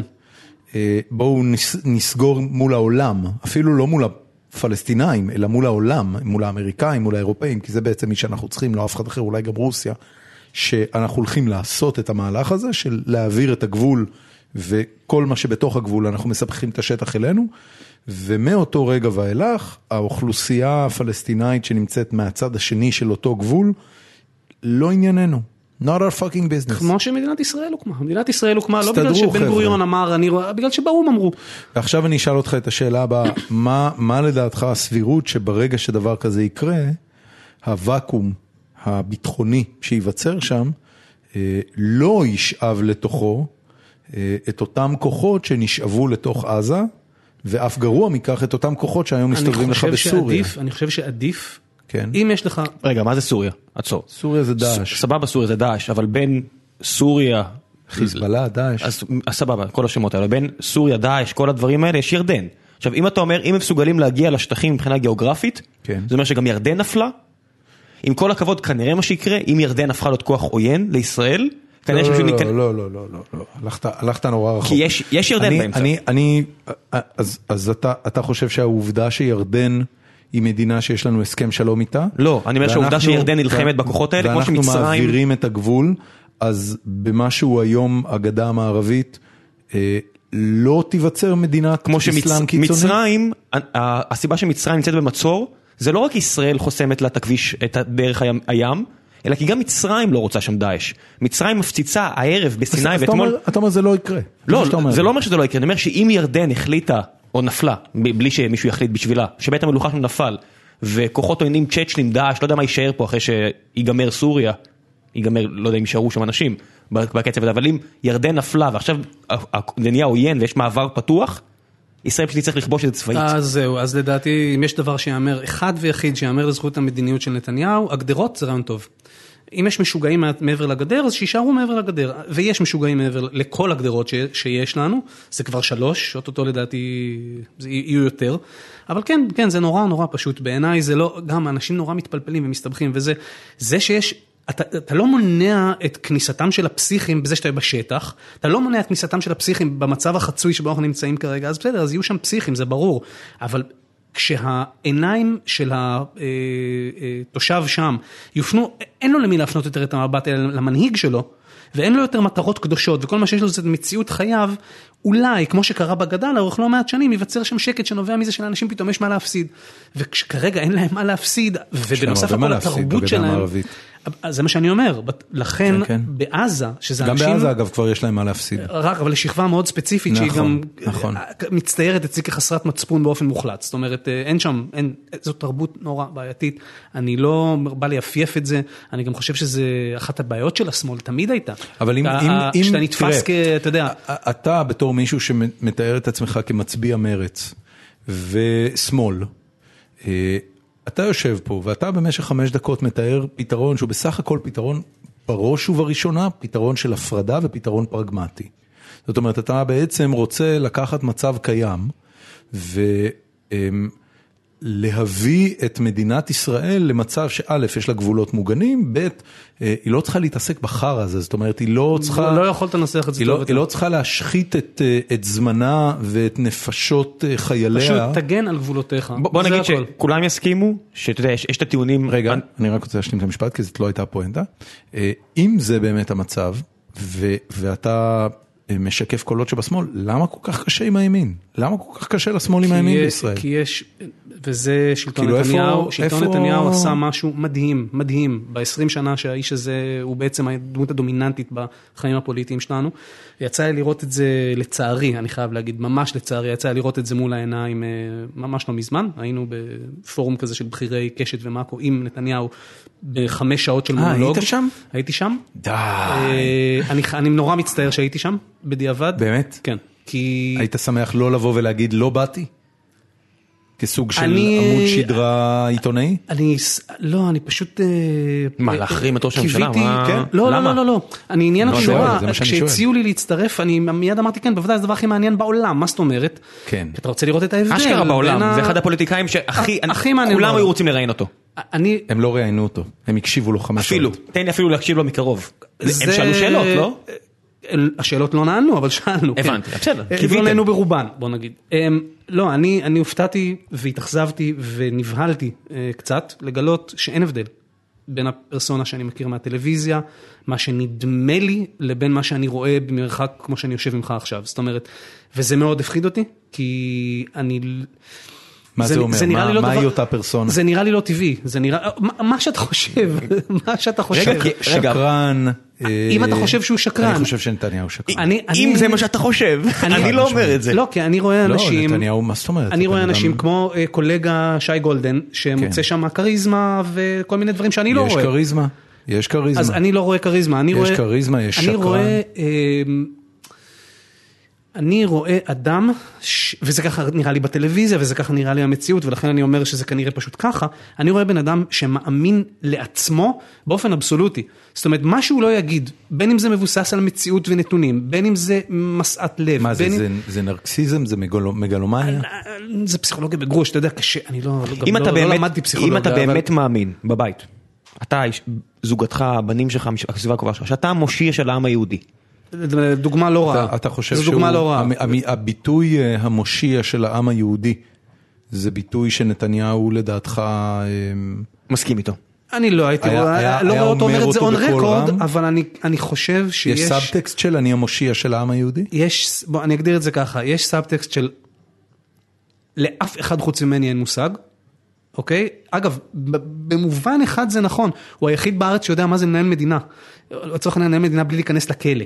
באמת אה, עשה מזה מקצוע. אתה אומר כל היתר מתו. אה, כן, או שבכלא, זאת אומרת, אין פה... אה, את אהוד ברק אני רואה בשכונה מדי פעם, אבל... אה, כן, אהוד ברק כן. ממש לא יכול להגיד על עצמו שהוא מנהל מדינה. בדיוק, אגב אהוד אולמרט באופן, אה, זה, זה מעניין, כי אהוד אולמרט בעיניי היה ראש ממשלה לגמרי לא רע, לא. בשנייה וחצי שזה היה באמת כן. נמדד, נכון. אבל בסופו של דבר, שוב לחזור, גם לא מאמין שהידרדרנו לפוליטיקה, אולי זה נשנה ממש נושא, בסדר, בן אבל, אדם. אבל, יש לנו זמן, יש אבל לנו- רק, רק לסכם את, ה, את העניין הזה של יאיר לפיד ועופר שלח ונתניהו, אני לא, אני, אני חושב שהימין, אה, הימין על פי ביבי, לא הימין הקלאסי, לא הימין של בגין, הוא מתבצר, הוא לא זז, הוא, הוא ימין של יצחק שמיר. של אני, קודם כל אני לא עושה כלום, כ, אה, המהלך הבסיסי שלי הוא סטגנציה טוטאלית ואני מגיב בלבד. עכשיו כל עוד זאת, זה מה שאתה עושה, אתה נורא בקלות מייצר דמון מהצד השני, גם כשמהצד השני אין דמון, מהצד השני יש אנשים ש... אין להם מה להפסיד, שהתרבות שלהם דוחפת אותם למעשים מאוד קיצוניים, ושאפילו מבחינה כספית כדאי להם להיכנס להרפתקאות המטורללות האלה. עכשיו, אם אתה לא עושה שום דבר, אם אתה לא מזיז ולא משנה את המציאות, ואתה פשוט סופג, אתה יכול לקיים באמת, אתה יכול מה שנקרא לנהל את הסכסוך, עד שמתפוצץ לך בפרצוף. אתה יודע, מעניין אבל... או- או שלא. ואם הוא לא, ואם? הוא לא, אז אתה נהיה, אז אתה נהיה, סליחה, שתי המילים האלה, אתה נהיה מדינת אפרטהייד בסופו של דבר, כי לא פתרת את העניין, ויש לך אוכלוסייה שהחוק שלך לא חל עליה, אבל גם החוק של אף אחד אחר לא חל עליה. כן, זה הגדרה, אתה יודע, אבל תחשוב שמהזווית שלו, תמיד מעניין אותי לחשוב על זה ברמה של שמיר שאמרת, או בנימין נתניהו וכל מיני כאלה, שהם כל לילה כנראה מאשרים פעילויות של סיירת מטכ"ל, שלדג, לא יודע מה, באיראן, בעיראק, אתה יודע, עכשיו היה אה, איזה 40 שנה לשלדג, אז הם זרקו את זה פשוט פתוח, לא יודע איך אף אחד לא מדבר על זה. כן, היינו בעיראק במלחמת המפרץ, הכל סבבה, הורדנו משגרי קסאמים. אה, סקאדים, סליחה. שמיר אישר את זה, מישהו היה בבית, לא הלך לישון, כי יש צוותים עכשיו של סיירת מטכ"ל או של דג, ב fucking עיראק או איראן, והוא אומר לעצמו, אני עושה כל כך הרבה, איזה מתבצר. ואני אומר, זה, פשוט יש כל כך הרבה על תפקיד נשיא ארצות הברית, או ראש ממשלת ישראל, כל מיני כאלה שיש, העיסוק הביטחוני שלך הוא כזה נרחב, אולי כבר אין לך את היכולת המנטלית לחשוב גם ברמה אה. אסטרטגית לא טקטית. חמש שעות הוא דיבר מולכם? הוא דיבר כמעט חמש שעות. והוא אה, אמר בסוף שקרתגו חייבת להיות מאובסת אה, בסוף. אנחנו עושים את ה- את הפודקאסט הזה שעתיים וחצי ואני יוצא מפה מזיע ו... ו- כי אגב האנרגיות שלו זה דבר שבאמת, זה, זה אפשר לומר מרשים, זאת אומרת די מדהים, וגם זה בלהט רב, ואני אגיד לך יותר מזה שהוא מדבר חמש שעות, הוא מפריע לעצמו, מצחיק את עצמו, מתעצבן על עצמו, זורק לעצמו הערות ביניים, שואל את עצמו שאלות ועונה עליהן, וזה די מרשים לראות את המופע הזה, זה שואו, אבל כן, אבל מה שאותי באמת מדאיג כאדם ש... יש לו ילדים. אה, כן, ורוצה לחשוב על איזשהו עתיד, ואני, אני, זה הבהיל אותי בגלל שאני קיוויתי שיש איזשהו היסוס או איזושהי מחשבה שנייה, או איזשהו, איזושהי פתיחות למשהו.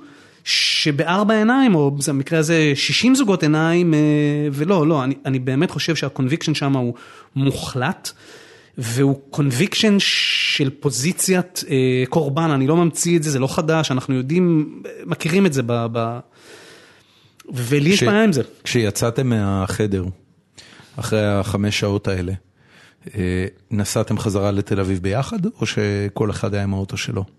לא, היינו די, אבל האמת היא שאני הייתי אחד היחידים שחווה את זה לראשונה. רוב החבר'ה היו, כבר עברו את הסיבוב הזה. אה, זה היה סיבוב לפני כמה שני. שנים, כן, אנשים שוכחים שכבר היה דבר כזה אה, שלוש או ארבע שנים אחורה, משהו כזה. אתה יודע מה זה מזכיר לי ביציאה מסטאר וורז האחרון? שאתה יודע, אתה יוצא ועכשיו אתה צריך לחכות לשמוע, אהבת, כן, לא כן, אהבת. כן, כן, יודע, אני. יצאתי, אמרתי, רגע, אתה אהבת או אתה לא אהבת? אני צריך, לפני שאני מגבש את הדעה שלי, זה מה שאני. סקרן, אה, על מה מדברים באוטו בדרך חזרה למשרד? זה באמת נחל... מי שחווה את זה בפעם הראשונה, יש איזשהו הלם מהרגע, זה באמת אה, מה שחשבנו שזה, לטוב ולרע, שוב, זה פשוט כי אין הבדל, אבל באמת שאין הבדל. כולל לא באופן, אנשים כאילו דיברו הוא על הוא איזשהו... כל הזמן, יש יש מושג כזה, אתה יודע, במשחק, וגם במשחקי מחשב, אה, in character, להיות בדמות. נכון. אה, נתניהו כל הזמן בדמות. זהו, אני כבר לא בטוח אפילו שזאת הדמות, אני...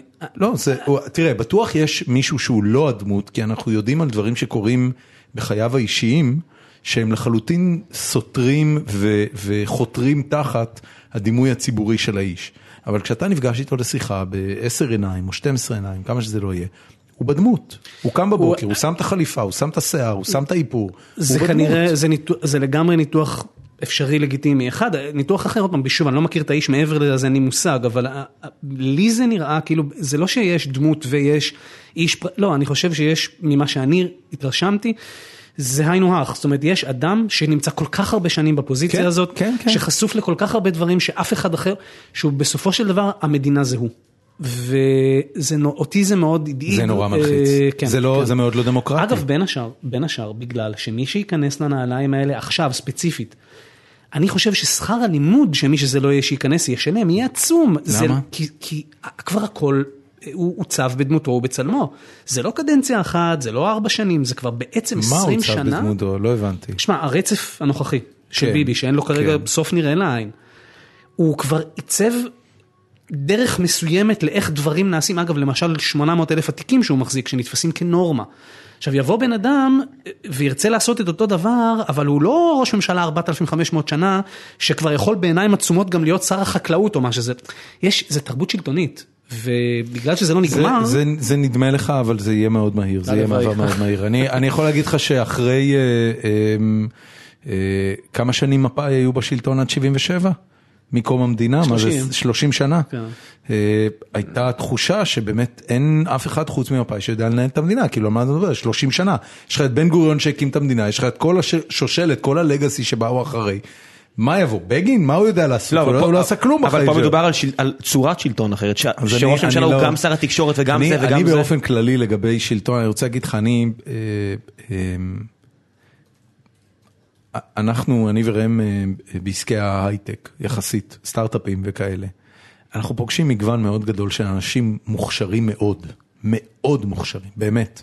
אנשים שמקימים חברות חובקות עולם, אנשים שהם, תקשיב, זה, זה מדהים עד כמה באמת שלכל אחד יש תחליף, והתחליפים הם מהירים להפליא, מהירים להפליא.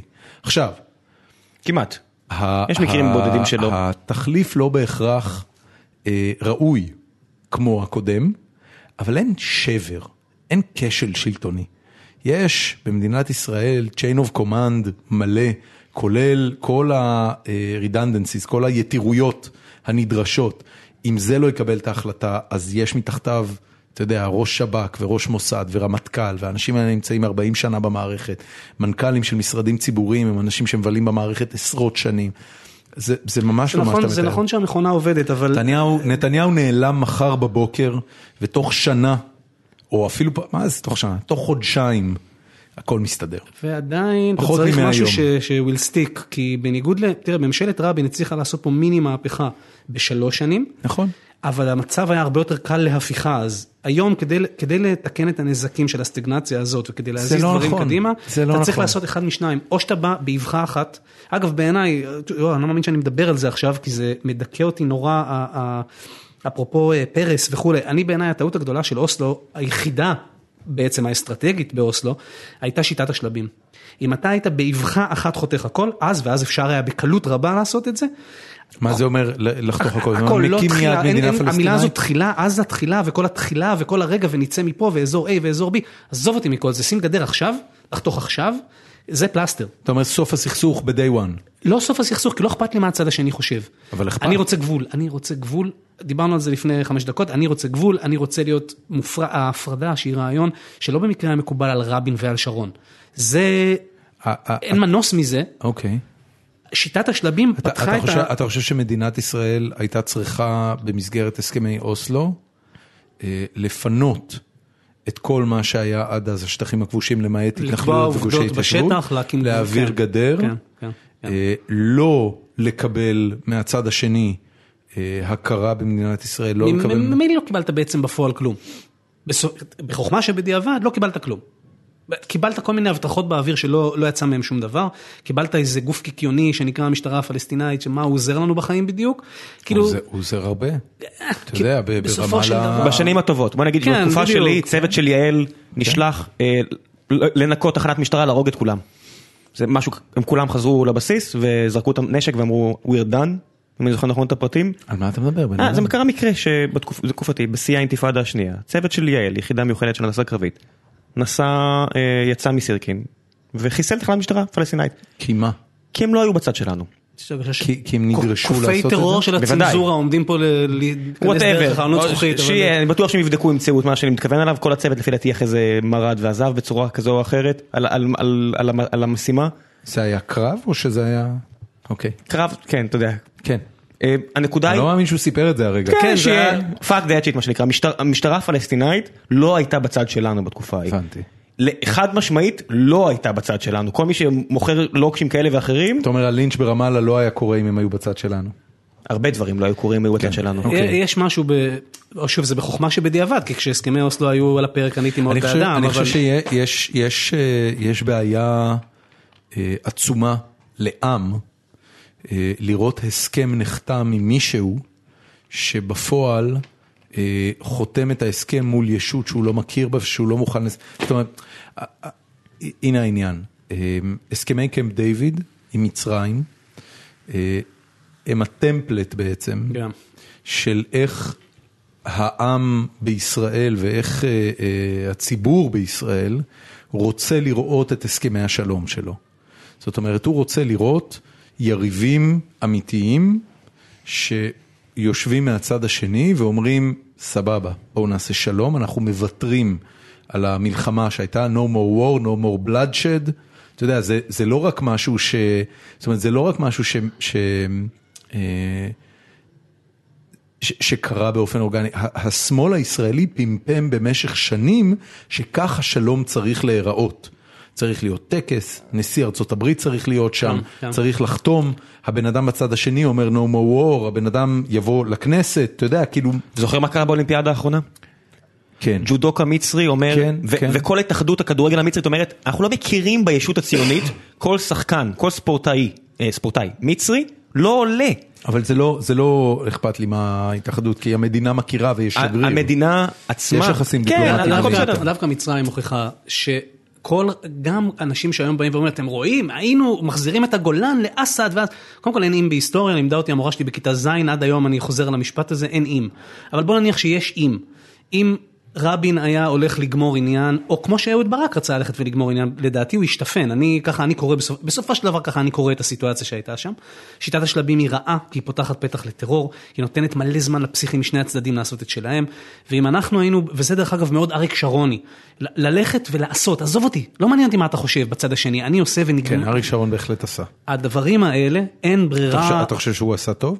אני חושב שכן, אני חושב שכן בגלל שאין מנוס מלהיפרד, אין פתרון, הפתרון היחיד חוץ מלהיפרד הוא ברמת הנחיתת חייזרים עוינים שגורמת לכל העם האנושי להתאחד זה עם זה, כיוון שהאופציה השנייה שלנו זה שיהרגו אותנו ג'וקים עצומים. אני מזכיר לך שבאינדפנדנס דיי ממשיכים לריב. כן, נכון, אגב. כל העולם נלחם ויש כזה ידיעת חדשות בסרט שאומרת וב- ובווסט בנק עדיין נלחמים אחד בשני.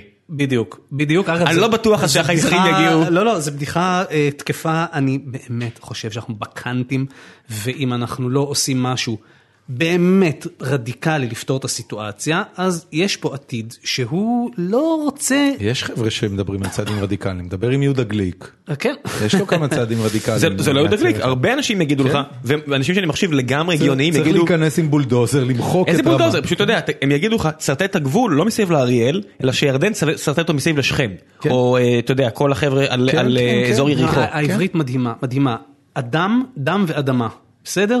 זה כל הסיפור פה. נכון. עכשיו, אם אתה אומר שאתה קודם כל לא רוצה לשפוך דם, אתה קודם כל, השאיפה שלך כמנהיג, השאיפה שלך כעמי, אני לא רוצה להרוג ילדים, בסדר? נמנע מזה. אז תפעל בהתאם. עכשיו, זה נשמע נורא אה, נאיבי, אבל אה, זה מנהיגות. וכשאני מסתכל על אדם כמו ברק אובמה, שהלך ול- וזכה בנשיאות ארה"ב וזכה בקדנציה שנייה בנשיאות ארה"ב, כי הוא מוכר תקווה, לא ייאוש. אני נטרף זה- מזה זה- זה שלנו באמת- מוכרים ייאוש כבר זה 20 באמת שנה אנחנו נורא. קונים את זה. כן, כן. אני די בטוח שבערבית המילה כבוד והמילה אדמה, דרך אגב, הם ארד וערד, או לא יודע, משהו כזה, אתה יודע, זה נורא דומה. כל הע- התרבות העניין- וה... העניין של אובמה הוא באמת נורא מבאס. הוא באמת נורא מבאס. כי תמונת מראה ממש. זה, זה, זה לא כל כך עניין של תמונת מראה, אבל אתה יודע, זה, זה באמת... למ- למכור תקווה לאמריקאים זה, זה דבר נורא קל. לא ב-2008.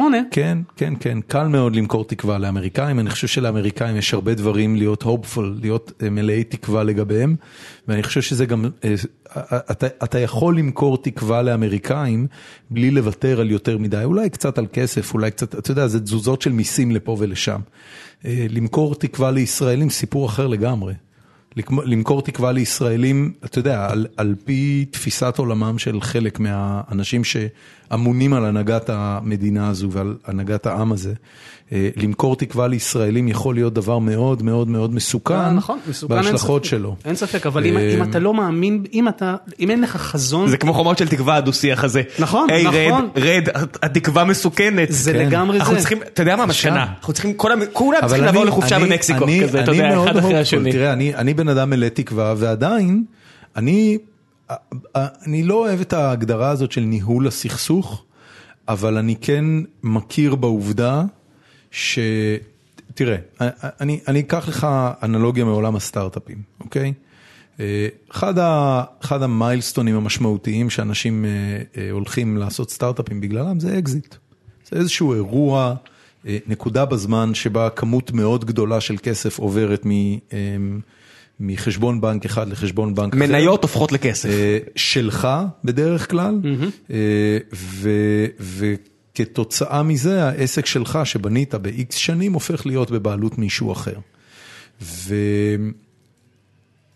ויש חברות שמלכתחילה עובדות במוד של אוקיי, אני הולך על אקזיט, זאת אומרת, אני לא מחפש להיות עסק במובן של רווח וכן הלאה, אני פשוט הולך על אקזיט, וכשיגמר לי הכסף, אז אני פשוט אגייס עוד על בסיס האקזיט שיהיה אחר כך. פייסבוק הצליחה לעשות את זה תקופה מאוד ארוכה, טוויטר עדיין עושה את זה, טסלה עדיין עושה את זה, חברות שמפס... אובר, חברות שמפסידות המון כסף וממשיכות לגייס אותו כל הזמן, כי הן מבטיחות משהו מאוד גדול בהמשך הדרך והן מראות נתונים שנותנים באמת אינדיקציה שזה יקרה. במקרה של, של, שאין לך אפשרות לעשות אקזיט, אז אין ברירה וצריך להיות עסק. מה זה אומר עסק? שאתה משלם את כל המשכורות שלך ואתה רווחי בסוף החודש. אחרת אתה לא עסק. אף אחד לא יבוא ויקנה אותך, אף אחד לא יציל אותך, אתה לא יכול ללכת לבורסה ולקבל עכשיו 400 מיליון דולר. הסיפור של מדינת ישראל הוא שכרגע, בתחושה האישית שלי, ואתה מדבר עם בן אדם שהיה בהפגנה שבה רבי נרצח, זאת אומרת, הייתי, לגמרי ראיתי את עצמי כמישהו שגדל אה, אה, בחיפה אה, והיה בן 20 ו... 20 ומשהו, 22, 21, כשרבי נרצח. לגמרי ראיתי את עצמי בתור מישהו שהוא חלק ממחנה השלום. ואני מסתכל על זה היום, ואני בן 43, ויש לי שני ילדים. ואני אומר, מה הדבר הטוב ביותר שאני יכול לאחל להם?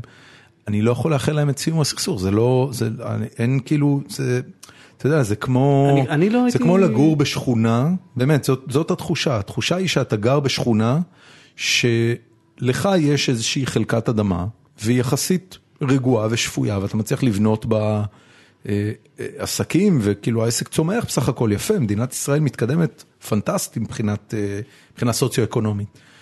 ומעבר לגדר, יש אנשים שהם גם מנסים כל הזמן לרצוח אותך, הם גם לא מצליחים, הם גם לא מוכנים להודות בזה, והם גם לא רוצים לעשות איתך שלום. בגלל זה אני באמת לא חושב שהתקווה לפחות שאני מדבר עליה היא לא של סיום סכסוך, היא של, היא של קודם כל, תראה, זה טיעון ימני קלאסי זה להגיד אבל הם יותר גרועים, זה תמיד עולה בשיחות עם אנשי ימין מובהקים. שאתה אומר להם תראו מה אנחנו עושים בשטחים, והם אומרים לך אבל תראה מה עושים בסוריה. אני רוצה לקחת את הטיעון הזה לכיוון ההפוך. אני היום במצב שאני שולח ילדים בני 18, לעמוד עם רובים מול זקנות. וחשוב מכך זה לא אכפת. לך מה קורה בסוריה. זה הטיעון המנצח. זה גם נכון, אגב. אני רוצה להגיע נכון. למצב שלא אכפת לי מה קורה שם. אבל- סוריה נמצאת הרי על הגבול ברמת הגולן? כן, לא אכפת לי מה קורה שם, תסתכל, דאעש, אכפת לך. לא, אני... במעבר קונטרה, קילומטר מעמדה של צה"ל, יש דאעש. תראה את הסרט של וייס, הם רואים את איפה שאתה יודע, כן, כן. החבר'ה שלי, לא משנה. הם הם קילומטר משם, לא לא אכפת, אתה יודע, אנחנו מפחדים, שומרים על זהירות, מתאמנים לקראת, אבל בעולם אבל מושלם, לאזרחים לא אכפת. אבל בעולם מושלם, אתה היית צריך לחשוב איך אתה מכניס peace keeping forces ישראליים לשם כדי להציל ילדים. בעולם כן. מושלם, בסדר? עכשיו זה בלתי אפשרי פוליטית, אבל העובדה שאנחנו חיים בכזה מין סוג של ריאל פוליטיק שהוא באמת באמת פוליטיקה של ייאוש, ושעזוב סוכת סכסוך, לא מדברים יותר על הפרדה אפילו.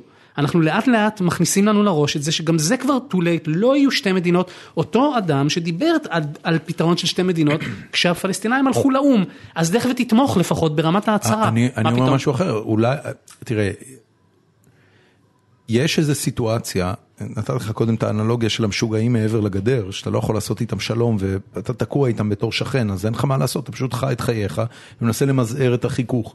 התחושה שלי לגבי הפלסטינאים, לפחות כרגע, היא שמדובר בעם אה, לא בוגר, לא אחראי, שאידיאלים מסוימים שאני לא לגמרי מבין אותם חשובים לו יותר מאשר עתיד ילדיו. כנראה. וכיוון שכך, אני אומר, אני אחכה שתתבגרו. אני לא מפסיד מזה, אתם בסדר מפסידים גמור, מזה. אבל בינתיים, אבל זה, זה הגישה של ניהול הסכסוך, אני אומר, אני אחכה זה שתתבגרו. בסדר, אבל בינתיים אין שום סיבה בעולם, לא כקלף מיקוח ולא כש... אין שום תירוץ בעולם להחזיק מאחזים והתנחלויות מבודדות. אני וכל מסכים ה- איתך בזה לגמרי, אבל הנה, אתה יודע, מדינת ישראל מהבחינה הזאת, כמה המדינה יכלה להרוויח, אפילו בכסף, כמה המדינה יכלה להרוויח מלהגיד, אני היום מתכנסת לגבולות הבינלאומיים. כן. כמה רווח היינו אתה יכולים... בעד ממשלת אחדות? לא. אז מה שאמרת הרגע, אני לא בעד ממשלת אחדות, כי פשוט אני בוגר של כמה ממשלות אחדות. וזה לא עובד, חוץ מאשר כשפרס ראש ממשלה. בוא נעשה, כבר לא בוא נעשה את הדבר אז- הבא. חכה. אה, נסיים את השיחה על פוליטיקה. סטייל קיל לא, ביל לא, כזה. לא משנה שהיא נורא מעניינת אותי, אבל יש לי הרגשה שהיא פחות תעניין את מאזיננו, ויש לי עוד הרבה דברים אחרים שרציתי שנדבר עליהם, אז בוא נסגור את זה. מה, מה, אתה, מה, אתה, מה אתה חושב שיקרה? אני מאמין אה, שכמו שזה נראה היום בלתי אפשרי, כמו שנראה בלתי אפשרי שהשמאל יחזור לשלטון, נראה בלתי אפשרי סיום ראית את סכסוך. הפוסטר ו- הזה, יום אחד הכיבוש ייגמר? ראית לא. שמישהו עשה כזה? לא, אבל זה בדיוק הנקודה. יום אחד הכיבוש ייגמר. יש מציאויות שרק כשהן מסתיימות אתה מסתכל אחורה ואומר, אה, מה, היה הסיפור הגדול? יכולתי לגמור עם זה מזמן, זה נראה לי אותו דבר, זה נראה לי מאלה אתה אומר, שכשיבוא צריך לבוא האדם... מישהו, האדם. כן. כן. ומי לדעתך הוא יהיה? וואי, אני מושג ירוק. אתה חושב שהוא יכול להיות יאיר לפיד?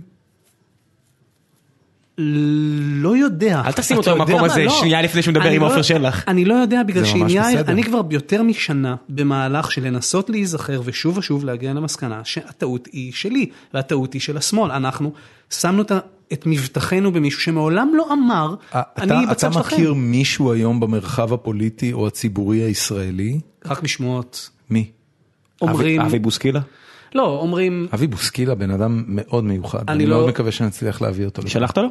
אה, התחלתי, אני מפלרטט איתו קצת. אני שמעתי דברים נהדרים על, אה, על אה, בני גנץ ואני שמעתי דברים נהדרים. בני גנץ לא במערכת הפוליטית. לכן אני אומר, זה, זה הכל הירסי, וגם האנשים לא נבחנים בפועל אז אתה לא יודע, וגם, אתה יודע? זה כמו בכדורסל, שתמיד מדברים על השחקן שחסר, כן? כן. אז זה לא חוכמה. מי מי עוד? כל הגנר... המודל הזה של הגנרל שבא מהשמאל, מודל רבין. אה, מודל בוא- בוא רבין, נאמר את האמת. אני שמעתי על כל מיני מועמדים לפונקציה הזאת, כולם נשמעים נורא. מבטיחים. ליפקין שחק היה חמור על הסוס, אתה יודע, אתה יודע, לא כן, חמור, אבל... החמור על הסוס הלבן, גדול. ואז, ואז הוא דיבר, אתה מבין? ואז הוא נכנס לפוליטיקה. אז אי אפשר לדעת, אני אגב מכיר בן אדם שהתפקיד הצבאי שלו, הוא היה כותב הנאומים של גבי אשכנזי. ותמיד יורד, בוא'נה, אתה תפסת ג'וב, הבן אדם הרי היה אילם, לא דיבר לא שלוש. שנים. אתה כותב הנאומים של אדם שאין לו את האיבר זה כמו בכלל. זה שפותח את הממטרות ב...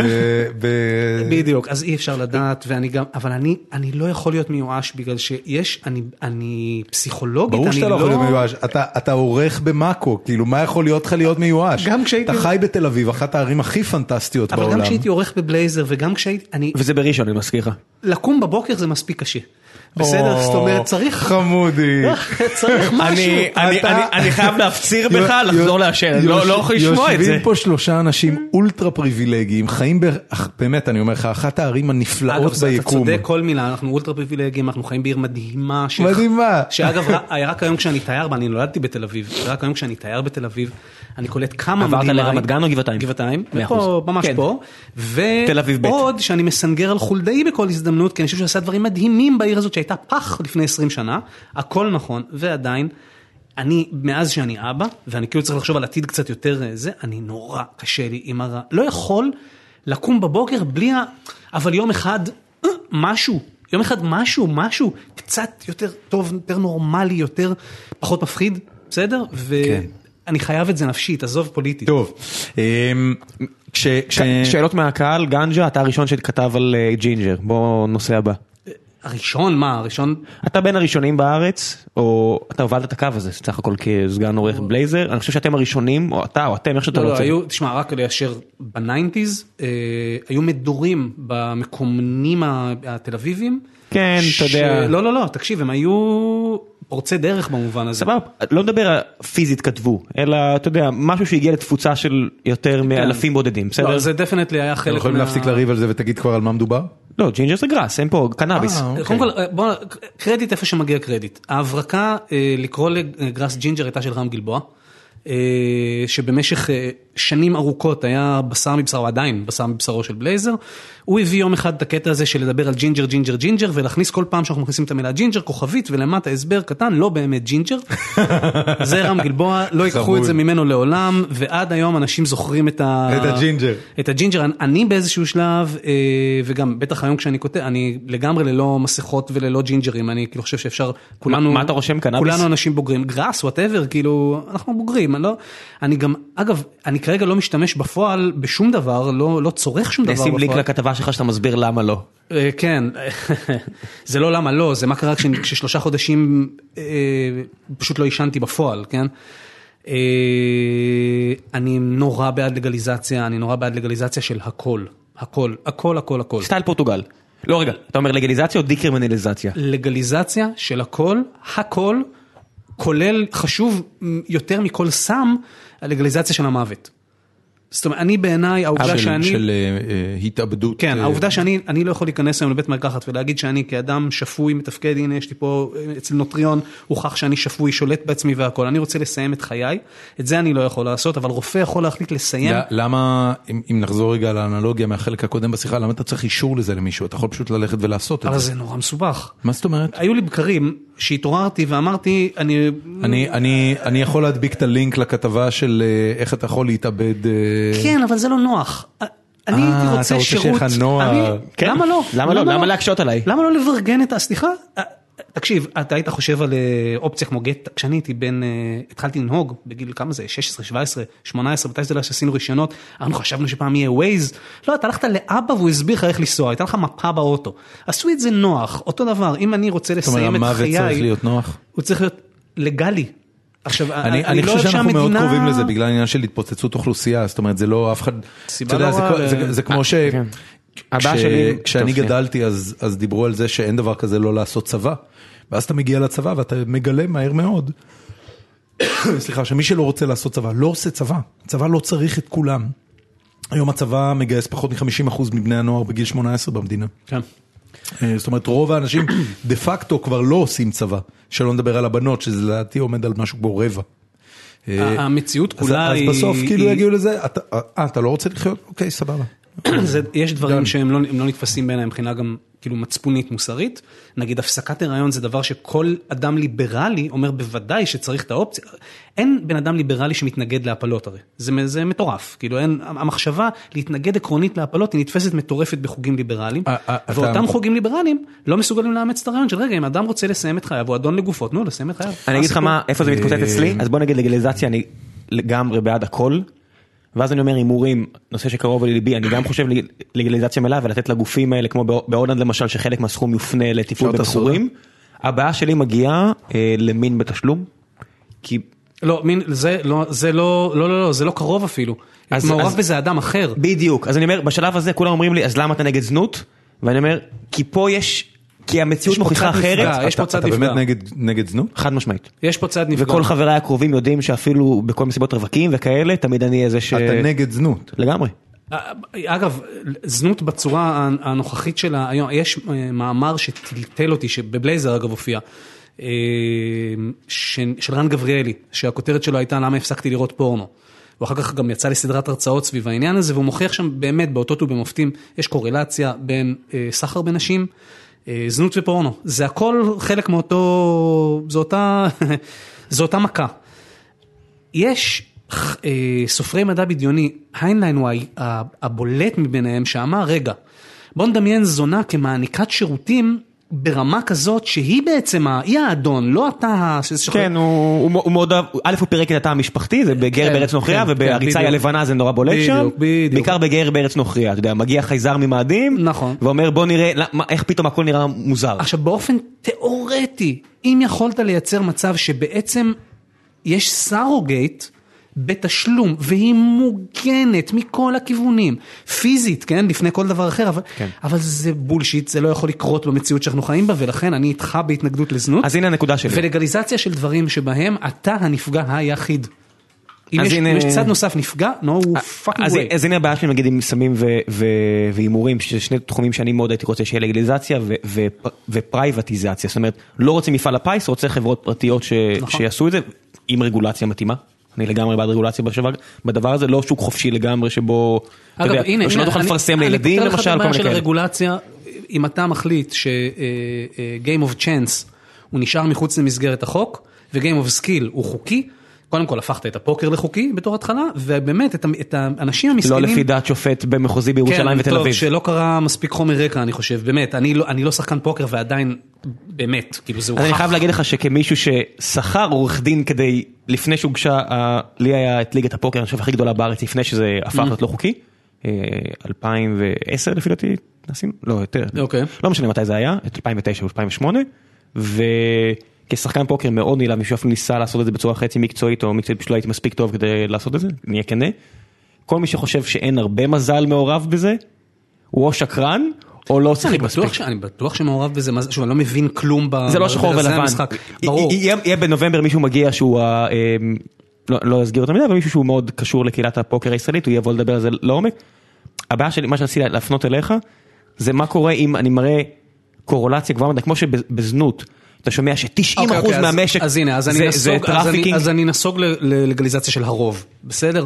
ברור שאיפה שיש, אה, ברור, איפה שמחקרית יוכח שזה בעיה, אבל דווקא בדברים הכי בעייתיים, דווקא בסמים הקשים למשל, מה אתה מגדיר סם קשה? כל... כל- הרואין, קוקאין. אה, כל- לצורך... הנה, אז הנה, קוקאין למשל, אני אומר, קוקאין, אחי, אל תיכנס לזה. תן לו להשלים את המשפט. אוקיי. כל- כל אה, סם שאנשים אה, אה, רוצחים אנשים אחרים כדי להשיג אותו, או כדי לייצר אותו, או כדי להבריח אותו, הביקוש קיים, עזוב אותך, פשוט חסל את כל המתווכים האלה. אם אני הייתי יכול ללכת לבית מרקחת ולקבל את הסם הבאמת מזיק, אבל לפחות תחת פיקוח, לפחות כשאומרים לי, כשאני לא צריך, באמת, א', אני לא צריך לרצוח אף אחד, בית המחיר שלו הוא עלות ייצור פלוס רווח ולא עלות ייצור פלוס רווח פלוס קרטל פלוס מעברי גבול על ארבע מדינות פלוס פלוס פלוס, שמע, זה מפגר, זה תפיסה אה, שהוכחה כ... זה לא עובד בשום תחום בחיים. אתה יודע מה קורה בפלורידה עכשיו? אתה מכיר את הסיפור הזה? עם המשככי כאבים? אוקסיקונטינים? לא. נקרא, יש, אני אשים לינק לסרט בשם OxyContin Train, שהמשככי כאבים הם חוקיים שם.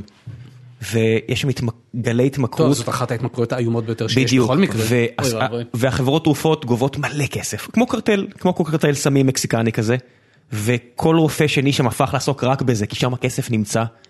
ו- ואתה יודע, וגם אני איתך לגמרי בדעה, ואז אני רואה את הסרט הזה, אני אומר, כוס אומבו. העולם לא כזה פשוט, כי אתה רואה מצב שבו אה, סם נוראי, נוראי, נוראי, נוראי, נוראי, אה, שמביאים אותו לכל אדם שקצת כואב לו הגב, ואתה רואה מכת מדינה, ברמה אבל של... ברור שעם לגליזציה של הכל, צריכה לבוא גם שקיפות של הכל. כן. ואתה, למשל, אני הייתי אומר לבני נוער, קודם כל, כל דבר ראשון, אל תשתה, תעשן. באמת, כאילו אם אתה רוצה, אתה רוצה לח- פחות מקרים של אלימות, אתה רוצה כן, פחות אני מקרים אני ואתה נסכים בטוח שאלכוהול זה סם אה, לא קל. אלכוהול זה סם בעייתי ואני כן. אה, צורך אותו בתאווה רבה, זה לא הנקודה, זה פשוט, זה, זה, זה סם מסוכן יותר מ- מסמים אחרים שהם הם לא חוקיים. זה גם אה, פוליטיקה וגם כסף וגם מעורבים פה אינטרסים מפה ועד הודעה חדשה, אבל תכלס, כמו, אני באמת חושב שהאדם על גופו, אני לא אוהב את זה שהמדינה גם נכנסת לך ל- ל- למקומות האלה. אבל של למה- ה- אבל- אז אם ככה, למה זנות? כן, כי שם יש עוד פעם, יש צד נפגע. אם, עכשיו, אם אין מי צד הצד נפגע, הנפגע? היא. הבנתי. ואם... בהרבה מהמקרים לפחות, כמו שמוכח במחקרים. וכל- לא בכולם, לא בטח שלא בכולם. לא בכולם, אבל כל, תראה, יש, אני מכיר גם את ה... וזה נורא בעיניי, שבאות זונות ואומרות אל תיקחו לנו את הפרנסה. זה נורא שזה ה... שיש נשים שזאת הסיטואציה שלהן, אבל לגליזציה של כל דבר שיש בו צד נפגע, חס וחלילה, ואגב, יש מקומות שהלגליזציה חוסכת את הצד הנפגע, כמו באמת בסמים הקשים, שהעובדה שמעורב בזה פשע, היא רק בגלל החוקים. אין שום קשר בין פשע נכון, וסמים. נכון. זה בגלל החוקים. נכון. בזנות זה, זה הפוך, כי בזנות, רק אם כשאתה מכניס פיקוח ומתחיל לטפל בזה, אולי 100 שנה קדימה, תוכל גם להגיע למצב שזה באמת מין סרוגייט כזאת, שהיא, אתה יודע, מתוגמלת כמו שצריך, ואין שם איזה אה, מניאק שגם אה, מכה אותה, וגם שמים לו, אבל זה לא, זה באמת... גם הקטע שאתה יודע, אני שמעתי איזה פרק עם דן בלזריאן, אתה יודע מי זה? לא. איזה דוד כזה. הוא הדושבג הבאמת כנראה המושלם. כן, איזה, איזה, איזה דוד אה, עם אבא עשיר שעשה מלא כסף בפוקר גם, ויש לו אה, עמוד אינסטגרם עם 20 מיליון עוקבים, הכי הרבה לפי דעתי אה, באינסטגרם, וטוויטר עם אה, 10 מיליון, אתה יודע, מספרים מטורפים, אוקיי. וכל מה שהוא עושה זה להצטלם עם כוסיות, נשק, רכבים, כל היד היד הזה, והוא היה אצל ג'ו רוגן, פרק בינוני מאוד, אבל מה שהוא אומר שם, הוא מוקף בנשים שהן לא זונות, אבל יש להם שוגר דדי. כן. המנגנון קיים. כן. עכשיו אם אתה בחורה מאוד מאוד נאה ואתה רוצה לקבל כסף על מין, הקונספט של שוגר דדי הוא קיים בכל מקום. זה קיים, אז אתה אומר אז בוא נמסה את זה עכשיו ונהפוך את זה לעסק לא, חוקי, לא, לא, לא, לא, לא, לא, לא, מה שאומר זה שיש נשים שאומרות אבל אני רוצה להתפרנ- להתפרנס מזה והכל אומר בלוס אנג'לס כמעט לכל מפיק שהוא מכיר הוא אומר אני מכיר, יש- הוא- יש הוא כמה מספר את זה, הוא כאלה. אומר, כן הוא מספר יש כמה כאלה, הוא אומר העיר מלאה בנשים יפות שלא עובדות, זה העבודה שלהם, ראיתם את הכתבה המצוינת במוסף הארץ האחרון, של בחורה שהלכה ואמרה, וואלה, אני רוצה גם. לא, כתבה- לא, זה- זה היה... כן, אוקיי. אה, כתבה כתובה היטב בעיניי. מאוד טוב, אה, מאוד טוב. מדובר על... אה, שאנחנו אני לא זוכרים איך קוראים לה. אני לא זוכר מה שמה. כן, בעיקר. כי זו פעם ראשונה שראיתי את השם שלה על כתבה, זאת אומרת אני, זה לא אני היה לא- שם כן. שאמרתי לעצמי, אוקיי, וואו, אני מכיר את הכתיבה שלה, אני מיד צולל פנימה. כתבה ארוכה, 3,000-4,000 מילה, שהכותרת שלה זה איך לתפוס בעל עשיר. זה הכותרת?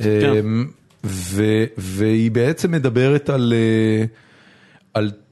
טרנד אגב שגברים, מכיוון שיש לי יותר חברים גברים מנשים אז אני רואה את זה די הרבה, אה, גברים ישראלים כבר תקופה ארוכה, אני מדבר איתך על למעלה מ...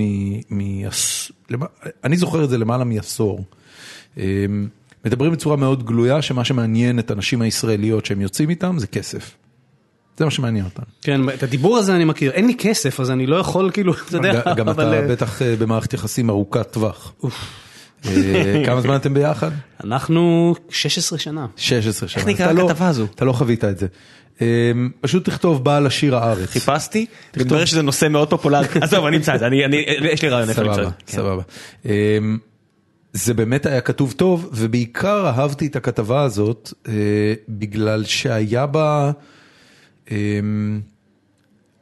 היה בה תוגה, כן. קצת חנוך לוינית, של... אה, זה המחמאה הכי גדולה שאתה יכול להביא למישהו. לא, זה כתוב אדיר, באמת. של מי שכל דבר שאתה מייחל לו, או חושב שתוכל למצוא אותו, תוך 30 שניות פחות או יותר אתה מגלה שהוא לא קיים, שהחיים הם אותה, הם אותו שכלי עלוב, אה, אין שום, כן, כן, ז- יש אין שום דבר זוהר, נכון. וזה לא, לא אישה יפה וזה לא שום דבר דומה לזה. אגב, בניגוד, בניגוד לזנות, בניגוד מוחלט לזנות, אם באמת הדיל היה, שאיכשהו הוא, הוא, הוא נעשה בין שווים, שאף אחד לא שבוי בתוכו ושזה consenting adults באמת, אה, בסדר, אבל זה לא קיים, ואיפה שזה כן קיים, החוק, לא- אבל זה לא החוק קיים בשום. מקום. לא, זה לא קיים, נכון, נכון.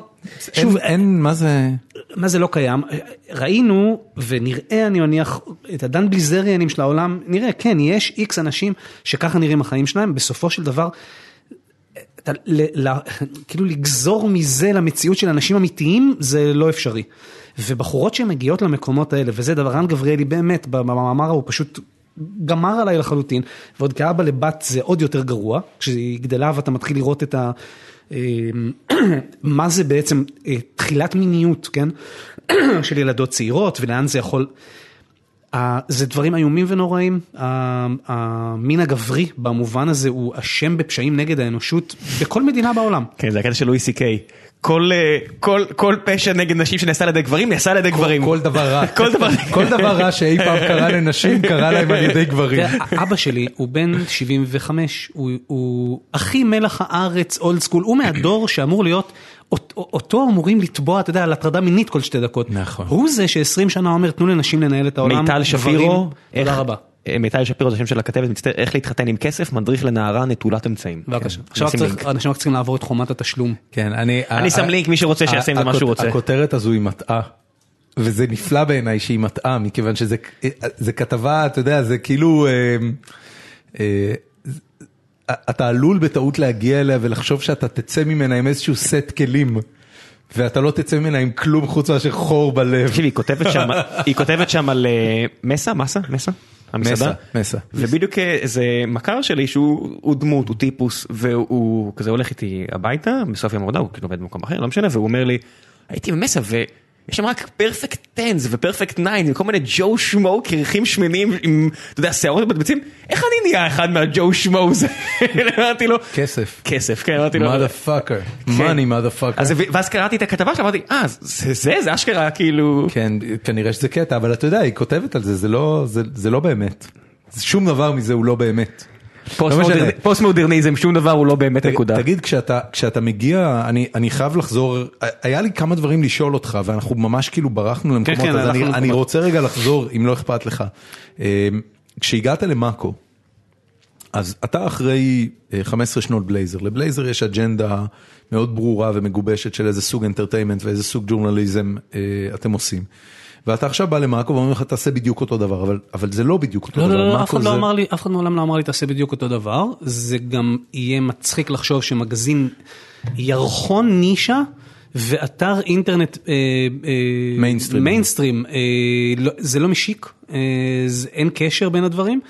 אני מבחינתי היום בתהליך של ללמוד מקצוע חדש, אה, אוקיי. שהמקצוע הזה הוא קודם כל digital, אה, למרות ההקמה של אתר מה, בלייזר. הבאזפיד של העולם? לעשות את הבאזפיד של ישראל? לעשות, לעשות תוכן בדיגיטל לקהל רחב זה משהו שאני, אני מבחינתי, אני עכשיו משלם שכר לימוד, זאת אומרת, אני לא, אני, זה לא דומה בכלום. זה לא אתה משלם אותו, זה, זה מאקו משלם אותו. כן, זה מאקו משלמים. אתה. עורך גם אני- הוידאו? כתבות וידאו זה זה גם אתה? נחמד שאתה גדול לגבי זה, אבל אתה יודע. צודק לגמרי, אני אפילו, האמת היא שאפילו ב- בחודש הראשון שלי בתפקיד, הצלחתי, לא משנה, אני, אני לא אחשוף פה יותר מדי פרטים, הצלחתי למוטט לחלוטין את traffic בערוץ נתון. Oh, that's wonderful. אבל זה היה מושכל, זאת אומרת זה היה מין ניסוי בלראות בהסכמה, בוא נראה מה יקרה אם עכשיו. אז אני אני מבין שאין לכם תשתית ל-AB testing.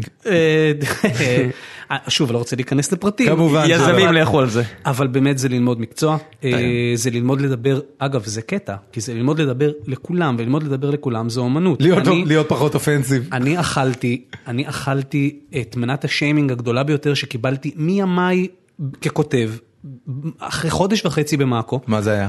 על באמת, אני באמת חושב שעל לא עוול בכפי, אוקיי?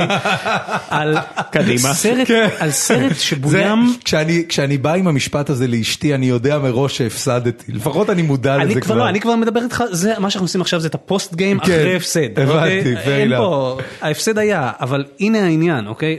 סרט שביימה אישה, אישה מככבת בו וכתבה אותו, גם את הספר שמבוסס עליו? אה, ללכת בדרכך. ואני טענתי שהכותבת עושה, אה, היא באה ממקום כל כך לא נכון לעניין הפמיניסטי, שהיא מציגה את הדמות שלה כ-XYZ המון המון דברים נורא נורא שליליים, ואחד מהדברים זה שרמוטה. השתמשתי במיל... בשין וורד, עכשיו למה? כי האינטרס... שרמוטה ולא שרלילה? שרמוטה. עכשיו, התכוונת להור ולא לסלאט. התכו... לא, התכוונתי לסלאט, אבל אה, למה? אוקיי. בגלל שאנחנו רואים אותה עוז- עוזבת. אה, בלי למצמץ, כן? היא זורקת את, ה, את הבויפרנד, אוקיי. והיא נופלת לזרועותיו של אחד אחר, אבל זה לא מעורב בכלל, אין- לא מעורבת בזה מחשבה בכלל, ואין אין עוול בכפו של, ה, של הבויפרנד, זאת אומרת זה מין, אוקיי, עכשיו הייתי איתו, עכשיו אני, זה בכלל, ואין, היא לא צריכה, היא לא חייבת גם דין וחשבון לבחור שהיא נוטשת, והיא יוצאת כלבה. עכשיו זו דמות פיקטיבית. אני מזכיר, יצא לי להזכיר שם בהררי תקשורת אה, דיגיטלית שנוצרה סביב זה. זו דמות פיקטיבית שבסך הכל אני בא לטעון שהכותבת שכתבה אותה מציגה אותה, אבל מסתבר שהיום, ולמדתי את הלקח, היום להגיד את המילה שרמוטה, גם על דמות פיקטיבית. זה לחלוטין מחוץ ל... עכשיו, אני, אני לא, אני, זה נשמע כאילו אני סוגר חשבון, להפך, אני למדתי פה לקח. עכשיו, זה מסוג הדברים שבאמת אחרי 15 שנה בבלייזר אתה יכול ליפול איתם. הכוונה שלי באמת הייתה, לא רק שהייתה טהורה, אבל אני כתבתי טקסט פמיניסטי וקיבלתי בראש. אתה, אתה, אתה מדבר על זה ואני אני חושב שוב על הסדרה החדשה של שרה ג'סיקה פארקר.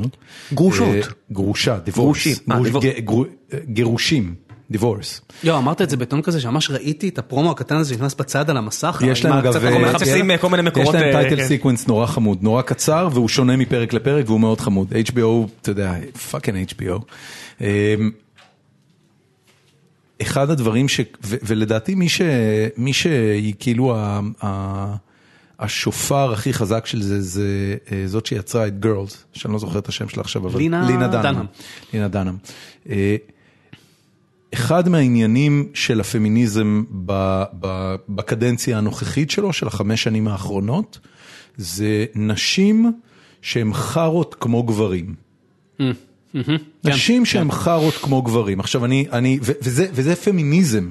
זאת אומרת, ה- הלגיטימציה המלאה של פרוטגוניסטית נשית להיות חרא כמו גבר, כמו דון דרייפר במדמן, וכמו, לא יודע מי, אה, אני יודע מי, כל גיבור סרט אה, גנגסטרים שאי פעם ראינו, כמו fucking ג'יימס בונד, אתה יודע, ג'יימס בונד הוא חרא של בן אדם, בוא נאמר את האמת. כאילו אנחנו מעריצים אותו והוא עושה דברים מדהימים, אבל כשאתה מסתכל על ההתנהלות הבין אישית שלו עם ה, עם, ו, ואת מערכות היחסים בחיים שלו, הוא חרא של בן אדם. כן, הוא douche, כן. הוא, הוא über douche. וחלק מהפואנטה זה נשים שהן דושיות כמו דון דרייפר וכמו זה, וגם הדמות של שרה ג'סיקה פארקר היא דמות של חרא של בן אדם, היא, היא חרא כמו שגבר הוא חרא. והנה, ובשיח של היום זה בסדר גמור אם הקול שמדבר את זה הוא קול נשי. זאת אומרת, אתה כגבר היום, זה נורא, מה שאתה אמרת עכשיו, אתה יכול להגיד פה, אבל אם אתה תלך עם האג'נדה הזאת, ואתה תגיד את הדבר הזה על נשים ממקומך כגבר, אתה כבר תהיה במקום בעייתי בשיח, ואחד הדברים שאני מגלה, אגב, באמת, וזה אפרופו, דווקא כי ספציפית באתי מבלייזר, אנשים חושבים על בלייזר כל מיני דברים שהם מאוד לא נכונים ב... ב במובן של מה הייתה הגישה של בלייזר לנשים לאורך השנים. בבלייזר הרי צוחקים על כולם. כאילו באמת צוחקים על כולם, אין, אין, צוחקים על עצמנו, צוחקים על נשים, צוחקים על יהודים, צוחקים על ערבים. כולם, אה, כולם כול- מגוחכים כן, ופתטיים. ומגחיכים את כולם, וזה כל הכיף, וזה כל הקטע. כשאני נתקל באולד סקול שוביניזם, הוא מצמרר אותי, הוא עושה לי רע, ואני, אה, ואני לא רוצה לשמוע אותו, אני לא רוצה לראות אותו, אני לא רוצה, בטח לא רוצה לראות אותו כתוב. אבל יש משהו, אגב, אפרופו בעניין של ללמוד מקצוע ו- ו- וכל התהליך השתלמות הזה, אני כגבר בן אה, 42, אה, שבא שוב מנישה ומי, וזה מין סוג של לחיות בעולם שכולו טוב הפרינט, כי אתה לא יודע באמת איך הדברים מתקבלים, אני קולט שהמקום שאני נמצא בו בשיח הזה, אני בפיגור של כמה שנים טובות, אם לא עשורים, אחרי מה שהתקבע כנורמלי. אבל, אבל כתב, אתה כותב בפייסבוק, אתה יודע, גם לפני שעברת למאקו, כתבת ברשתות חברתיות, היה... זה לא אותו דבר. לא, לא, לא חטפת את זה לא אותו? דבר, ואגב, גם אני שמח שחטפתי את הבומבה ההיא, בגלל שמבחינתי היא הייתה, דע את מקומך, היא לא הייתה משהו של, עכשיו אני מסתכל עליהם ואומר, אתם לא בסדר, אתם הקהל, לא, זה אתה צריך לדעת שיש רגישויות. אני, כשאני כותב על. The דמות פיקטיבית. אני מבקר קולנוע מאז 1993. כשאני אוקיי. כותב על דמות, אני אגיד עליה הכל. אין שפה שאני לא אשתמש בה, כי אני כותב על דמות, היא פיקטיבית. וכשאני גיליתי שגם על זה, במסגרת הפוליטיקלי קורקטנס הנוכחי, אסור לך בשום פנים ואופן, יש שיח שאסור להיכנס אליו, זה שיעור ללמוד. מותר להגיד ארס עדיין? תלוי על מי. אז אתה מבין? אז אני נגיד אני רואה את החבר'ה, את התצלום הזה שדיברתי עליו לפני כן, של גילה גמליאל מוקפת בארבעה חבר'ה אחרים. אני, אני רוצה להגיד לך שאני מצאתי את עצמי בשנה האחרונה במספר הזדמנויות, אה, כותב פוסט פייסבוק, ואז חוזר ומוחק את המילה ערס מתוכו במתכוון. מוחק את כל הפוסט, יש- משאיר את זה edited, מי שיסתכל כאילו יראה את המילה ערס. לא, לא, לא, לא מפרסם משהו שיש בו את המילה כן, ערס. גם אני. זה מילה איומה ונוראית היא בעיניי. נהייתה... בדיוק, אחרי ערס פואטיקה וכל החבר'ה האלה, אמרתי, קרה משהו, קרה לא, משהו לא, עם לא, לא ערס. בגלל זה, אני אגיד לך מה זה. אני הבנתי את זה על עצמי, שמה שאני קורא לו ערס, מה שאני קורא לו ערס, הוא 30 אחוז מה שארס זה באמת, ו-70 אחוז סטריאוטיפים מזרחיים שרק בגלל שאני זהו, אשכנזי לבנבן, זהו. שגדל בסביבה של אשכנזים לבנבנים, אני קורא לו ארס. המילה קוסומו, אני גדלתי בבאר שבע, אמור להיות לי מותר להגיד ארס. יכול להיות שמותר לך, יכול להיות שלך מותר. זה- לא בסדר. know your privileges, אתה יודע, אבל זהו, אני מה לא מרגיש שג'ו בנוח. רוגן אומר. אני לא מרגיש בנוח. לג'ו רוגן, אה, פודקאסט אה, שאנחנו מאוד אוהבים להאזין לו, יש לו משפט know your privileges, יעני בכל רגע שאתה בא לשיחה, נכון מאוד. תדע מה הפריבילגיות שלך מותר בשיחה הזאת ומה לא. זה נכון מאוד, והבעיה עם ארס, שארס עשתה סיבוב ונהייתה עדתית. עכשיו, גם אני, כשאני... אה, ארס תמיד הייתה דתית. מבחינתי לא, אני, הנה, אני גדלתי בעולם, שאני גדלתי ב... מה, ארס הוא עבריין? אני למדתי בגרץ, פה. אחי, אין יותר תל אביב, מרכז תל אביב. אצלנו, ערסים, לא השתמשנו בביטוי ערסים כשהייתי בכיתה ו', אבל כשקצת גדלנו, ערסים היו מה שקודם היינו קוראים פושטקים. הם... מה זה- שגולדה קרא פושטקים, מה זה אנחנו? לא, זה לא היה דתי בשום אופן, באמת זה זה היה לא- זה לא התנהגות. מה שהיה, אוקיי. התנהגות נטו. זה היה חבר'ה שהם, אתה, אתה רואה, רואה שהם, אה, יש להם קטע אלים, יש להם, הם, חסרי כבוד. אבל זה עדיין ככה, ארס שיחות אשכנזי. זה בדיוק הנקודה, אבל משום מה נתפס היום שארס זה, זה מילת גנאי שיש לה צבע עדתי, ואתה לא יכול להשת... עכשיו, אני מקבל, תראה, בדברים האלה אין מה להילחם במציאות. זאת המציאות, עזוב את המילה. כמו שאתה אומר, אתה מוחק, בצדק אתה מוחק. וגם אני, עם, אני הלקח שלי מהשרמוטה, והכי, אגב, הכי ביאס אותי, באמת הכי ביאס אותי, זה לבאס. אתה יודע, ש- שבאתי לברך ויצאתי מקלל, כי באתי, אני, אני מגדיר את עצמי, אני לא, אני שונא את הגבר, לא אוהב שגבר קורא לעצמו פמיניסט, זה נראה לי bullshit. אתה white knight. אבל אני הכי רחוק שיכול להיות מההפך, בסדר? אני פשוט, זה נראה לי, זה נראה לי מצחיק להגיד פמיניסט, אבל אני חושב שאבא שלי צודק ונשים צריכות לנהל את העולם כי אנחנו נכשלנו. אני חושב ש... אה, אה, אה, אל תלך, מה זה נכשלנו? ילדים לא מתים, בן אדם, תראה איפה כן. אתה יושב, אתה מדבר למיקרופון ומשדר את זה לאינטרנט, כאילו על מה אתה מדבר? מה נכשלנו? מי- אתה חושב בנה את כל הדברים האלה? אנחנו טובים בלבנות דברים כשבחורות מסתכלות עלינו תקשיב, בונים אותם? תסתכל, את אירופה, באירופה אין מלחמות כבר אה, 70 שנה, גברים מסוגלים גם להגיע למקום בלי מצד מלחמות. שני, מה הדבר היחיד באירופה שעובד? אנגלה מרקל? בבקשה, בבקשה. והרבה אנשים יגידו בריטניה, נכון. שהיא במקום שהיא נמצאת בו, בגלל שהייתה מישהי שם ואמרה, הקטע הזה עם הסוציאליזם הממש קיצוני, think that's working." לא הולך, לא הולך, לא הולך, לא עם- הולך. אגב, עם כל ההסתייגויות, צחוק צחוק, יש מה... שמע, יש משהו, איך רובין וויליאמס אמר, לא יהיו מלחמות, אבל כל 28 ימים יהיו very intense negotiations. אנחנו אלימים, אנחנו ברור, אלימים. אנחנו קופים אלימים. לא אלימות. יש, אני קראתי נתון שהדהים אותי, אני חשבתי... נווה תרצה? פשע- אלים בארצות הברית, אני חשבתי, יש, בסדר, יש 85 אחוז גברים. יש 97 אחוז בבתי הכלא אה, על פשע אלים זה גברים. עכשיו, זאת מדינה שאתה רואה בה את הנשים בכל מיני יוטיובים וכאלה, אתה חושב בואנה אלה משוגעות? כן. לא, הן לא, זה עדיין אתה אנחנו. יודע כמה אסירות יש בארץ? לא. 200. אתה יודע כמה אסירים יש בארץ? יש רק 200 אסירות אתה יודע בארץ. כמה אסירים יש באמת? בארץ? יש 200 אסירות? 200 אסירות במדינת ישראל. שאינן ביטחוניות, מן הסתם. יש 200 אסירות במדינת ישראל, ויש איזה 20 ומשהו אלף אסירים. אז בבקשה, זה אותם... עכשיו, אה, אתה אומר, what the fuck, מה קרה? זה נתון שאמור להתפרסם, ואז כולם מתיישבים ואומרים, טעינו איפשהו, טעינו איפשהו, כי הטס- משהו פה לא בסדר. טסטוסטרון ו-running things זה שני דברים שצריכים להפריד ביניהם איכשהו. יש סרט מדע בדיוני שבו מדללים את הטסטוסטרון, אנשים אינם מיניים יותר. באמת? אה, נו, כמו אקוויליבריום כזה? וכמובן שהקליימקס הכל הגדול הוא נרגע. שמחריבים את כל החרטא הזאת. יש כאילו- עכשיו את הניסוי אה, המופלא של אה, הלגליזציה בקל- בקולורדו וכמות הפשיעה האלימה יורדת. בבקשה. כאילו תן להם weed אגב, והכל סבבה. אנשים, אני טוען ולא ישכנעו אותי אחרת, שהמחאה של 2011 הייתה תוצאה של יובש. יובש, זה הכל. אתה אומר, אנשים יצאו לאנשים לא לרחובות היה כי אין להם וויד וויד? והם היו בקריזה, אני ממש אדם, יש לי זוכר את חברים זה. שעישנו ב-2011 אורגנו. כן, כן, היה לא נורא. לא בתור איזה הגזמה. לא, לא, היה- אנשים אמרו, בוא נ- נ- נשים את זה ביחד עם דברים אחרים. בן אדם, אני נדבר איתך. קצת כבוד עצמי. אתה לא יכול להתנהג ככה, אתה בן אדם מבוגר יחסית. היה נורא, היה נורא, ואז, טוב, אז עוד הייתי מאוד אה, צרכן פעיל, אתה, אני אתה, זוכר. אתה חושב שיש אה, אה, דיונים בדרג מדיני בכיר על כמות הגראס במדינת ישראל כפונקציה של מחאות חברתיות?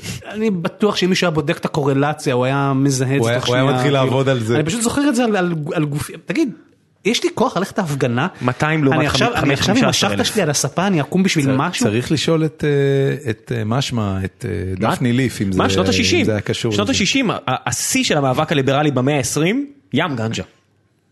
נכון, האמת ש... נכון, אבל מצד נכון. שני, אבל להם היה את וייטנאם. יש זהו, בדיוק. וייטנאם מול... זה לא רק- אתה יודע, אנשים שוכחים- יקר לי לשכור דירה בתל אביב, זה לא רק וייטנאם, כאילו. אנשים, אתה יודע, היה גם את הקטע הזה של אנשים בזכות הצבעה, אזרחים. כן, יש עוד- את זה, נכון. היה את הקטע ההוא, נכון. ופלוס היה את הקטע שמלא מפגינים נורו למוות. הברית הייתה בבלבלות מטורפות שם. כן, המשמר הלאומי היה... אתה מכיר את הקטע עם היועץ של ניקסון שלאחרונה יצא ואמר, אין, הדבקנו את ה... יש איזה בסרט עכשיו בנטפליקס, אני אתן את הלינק אליו, אבל למה יש כל כך הרבה אסירים הברית? אתה מכיר את הקטע הזה שיש הברית יותר אסירים מאשר בכל שאר העולם? בארצות הברית כן, יש מיליון אסירים. שלושה מיליון אסירים, אחוז. מהאוכלוסייה, כן. והיועץ של ניקסון אומר, היינו צריכים להלביש משהו כדי להחליש את עוצמת הליברלים והאנטי מלחמה, אז התחלנו לנפח את העניין הזה של המלחמה בסמים, כי הם היו, הרבה מהם היו, אתה יודע, הם קראו לזה ג'אנקיס, הרבה מהם עישנו גראס, מריחואנה, אז הם הקפיצו את הקטע הזה ואז הם גילו על הדרך שזה טוב להם לכלכלה, Mm. הבתי כלא, ואז אתה אומר, איך הבן אדם הזה לא במאסר עולם?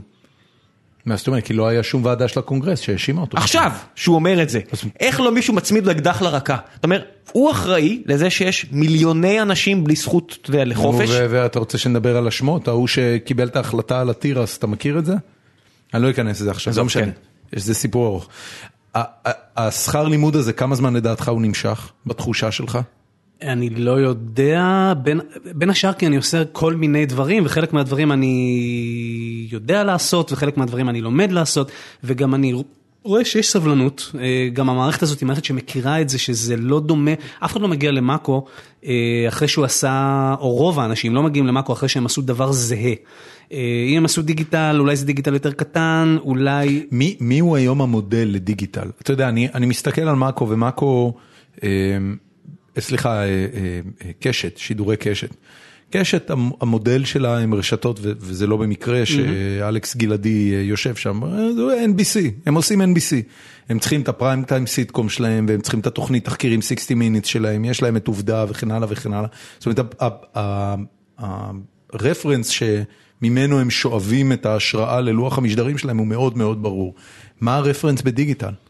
תראה, יש על הבדלים, מי, על מי מדברים? יש הבדלים... אה, ממי גונבים רעיונות? אני חושב שאנחנו אנחנו מדינה מאוד מאוד ייחודית באיך שאנחנו צורכים תוכן, אנחנו מצד אחד מאוד אובססיביים על אה, חדשות באינטרנט לצורך העניין, כן. לא משנה אם זה חדשות אמיתיות או, או בבלת, אבל אנשים צורכים בצורה פשוט מטורפת, כולם צמודים לסמארטפונים, זה מגיל בערך 9 ועד 99. אה, אני רואה במאקו, ועוד פעם, זה לא, לא מנהלים שיחות אה, ברמה הזאת, כי זה קצת טיפשי לעשות את זה, אבל הרוח, רוח המפקד אומרת, בוא נעשה תוכן שמצד אחד הוא כן טוב לכולם, ומצד שני הוא עדיין טוב. זאת אומרת, בוא, בוא נמצא את שביל הזהב שבין פופולרי לאיכותי. מה זה אומר? זאת אומרת שלפנות למכנה משותף רחב, זה לא אומר לרדת נמוך, זה אומר לפנות לרוחב, למצוא את ה... אגב, זאת הסיבה גם למה הערוצים השונים במאקו, הם גם, השפה מערוץ לערוץ משתנה, למה עורכי הערוצים הם אנשים מאוד אה, דומיננטיים, כי, אנחנו, כי הם מכירים את הקהל שלהם, יודעים מי קורא אותם, ובמסגרת הקהל שקורא אותך, אתה תיתן לו את התוכן הכי טוב שהוא יכול לקבל, זה הרעיון בגדול, זאת אומרת, אנחנו מנסים להיות... אה, ובאמת זה מאוד מתאים לאג'נדה של קשת, זה, זה להיות על כל המש... נגיד קח שפה, במשלב השפה אתה יכול לדבר בשפת רחוב ולהיות אחלה, ואתה יכול לדבר בשפה מליצית ולצאת מטומטם. אוקיי. אוקיי? זה רק כלי, שפה זה רק כלי. בדיוק, אז אותו דבר. זאת אומרת, אם אתה מתעסק בתוכן שהוא עניינו מוזיקה, או עניינו תרבות, או עניינו אופנה, או עניינו גברים, או עניינו אה, פזם, שזה ערוץ החיילים של מאקו, אתה במסגרת הקהל שאתה רואה, הרי זה לא בעיה בשבילנו לדעת מי קורא אותנו, אתה מתאים לקהל הזה את ה... שוב, את סוג התוכן שהוא באמת מעניין אותו, והמסגרת הזאת עושה אותו הכי טוב שאתה יכול. חייב לומר, כתבתי ב- במאקו מוזיקה איזה שנתיים, לא יודע, שנה, לא יודע כן, כמה. זה גיליתי עכשיו ולא ידעתי. מבקר הופעות, כן, זה אמרתי, כן, עשיתי את זה, כן, עשיתי את זה, ו... אף אחד לא אמר לי, זה פשוט, אתה יודע, לא, כל פעם, זה אתה פרילנס, כל פעם שהם ביקשו ממני עוד אתה- פעם. אתה לא ענית לי, ואני תוהה אם זה בגלל שאין תשובה או בגלל שאתה לא רוצה להגיד את התשובה. יש רפרנס?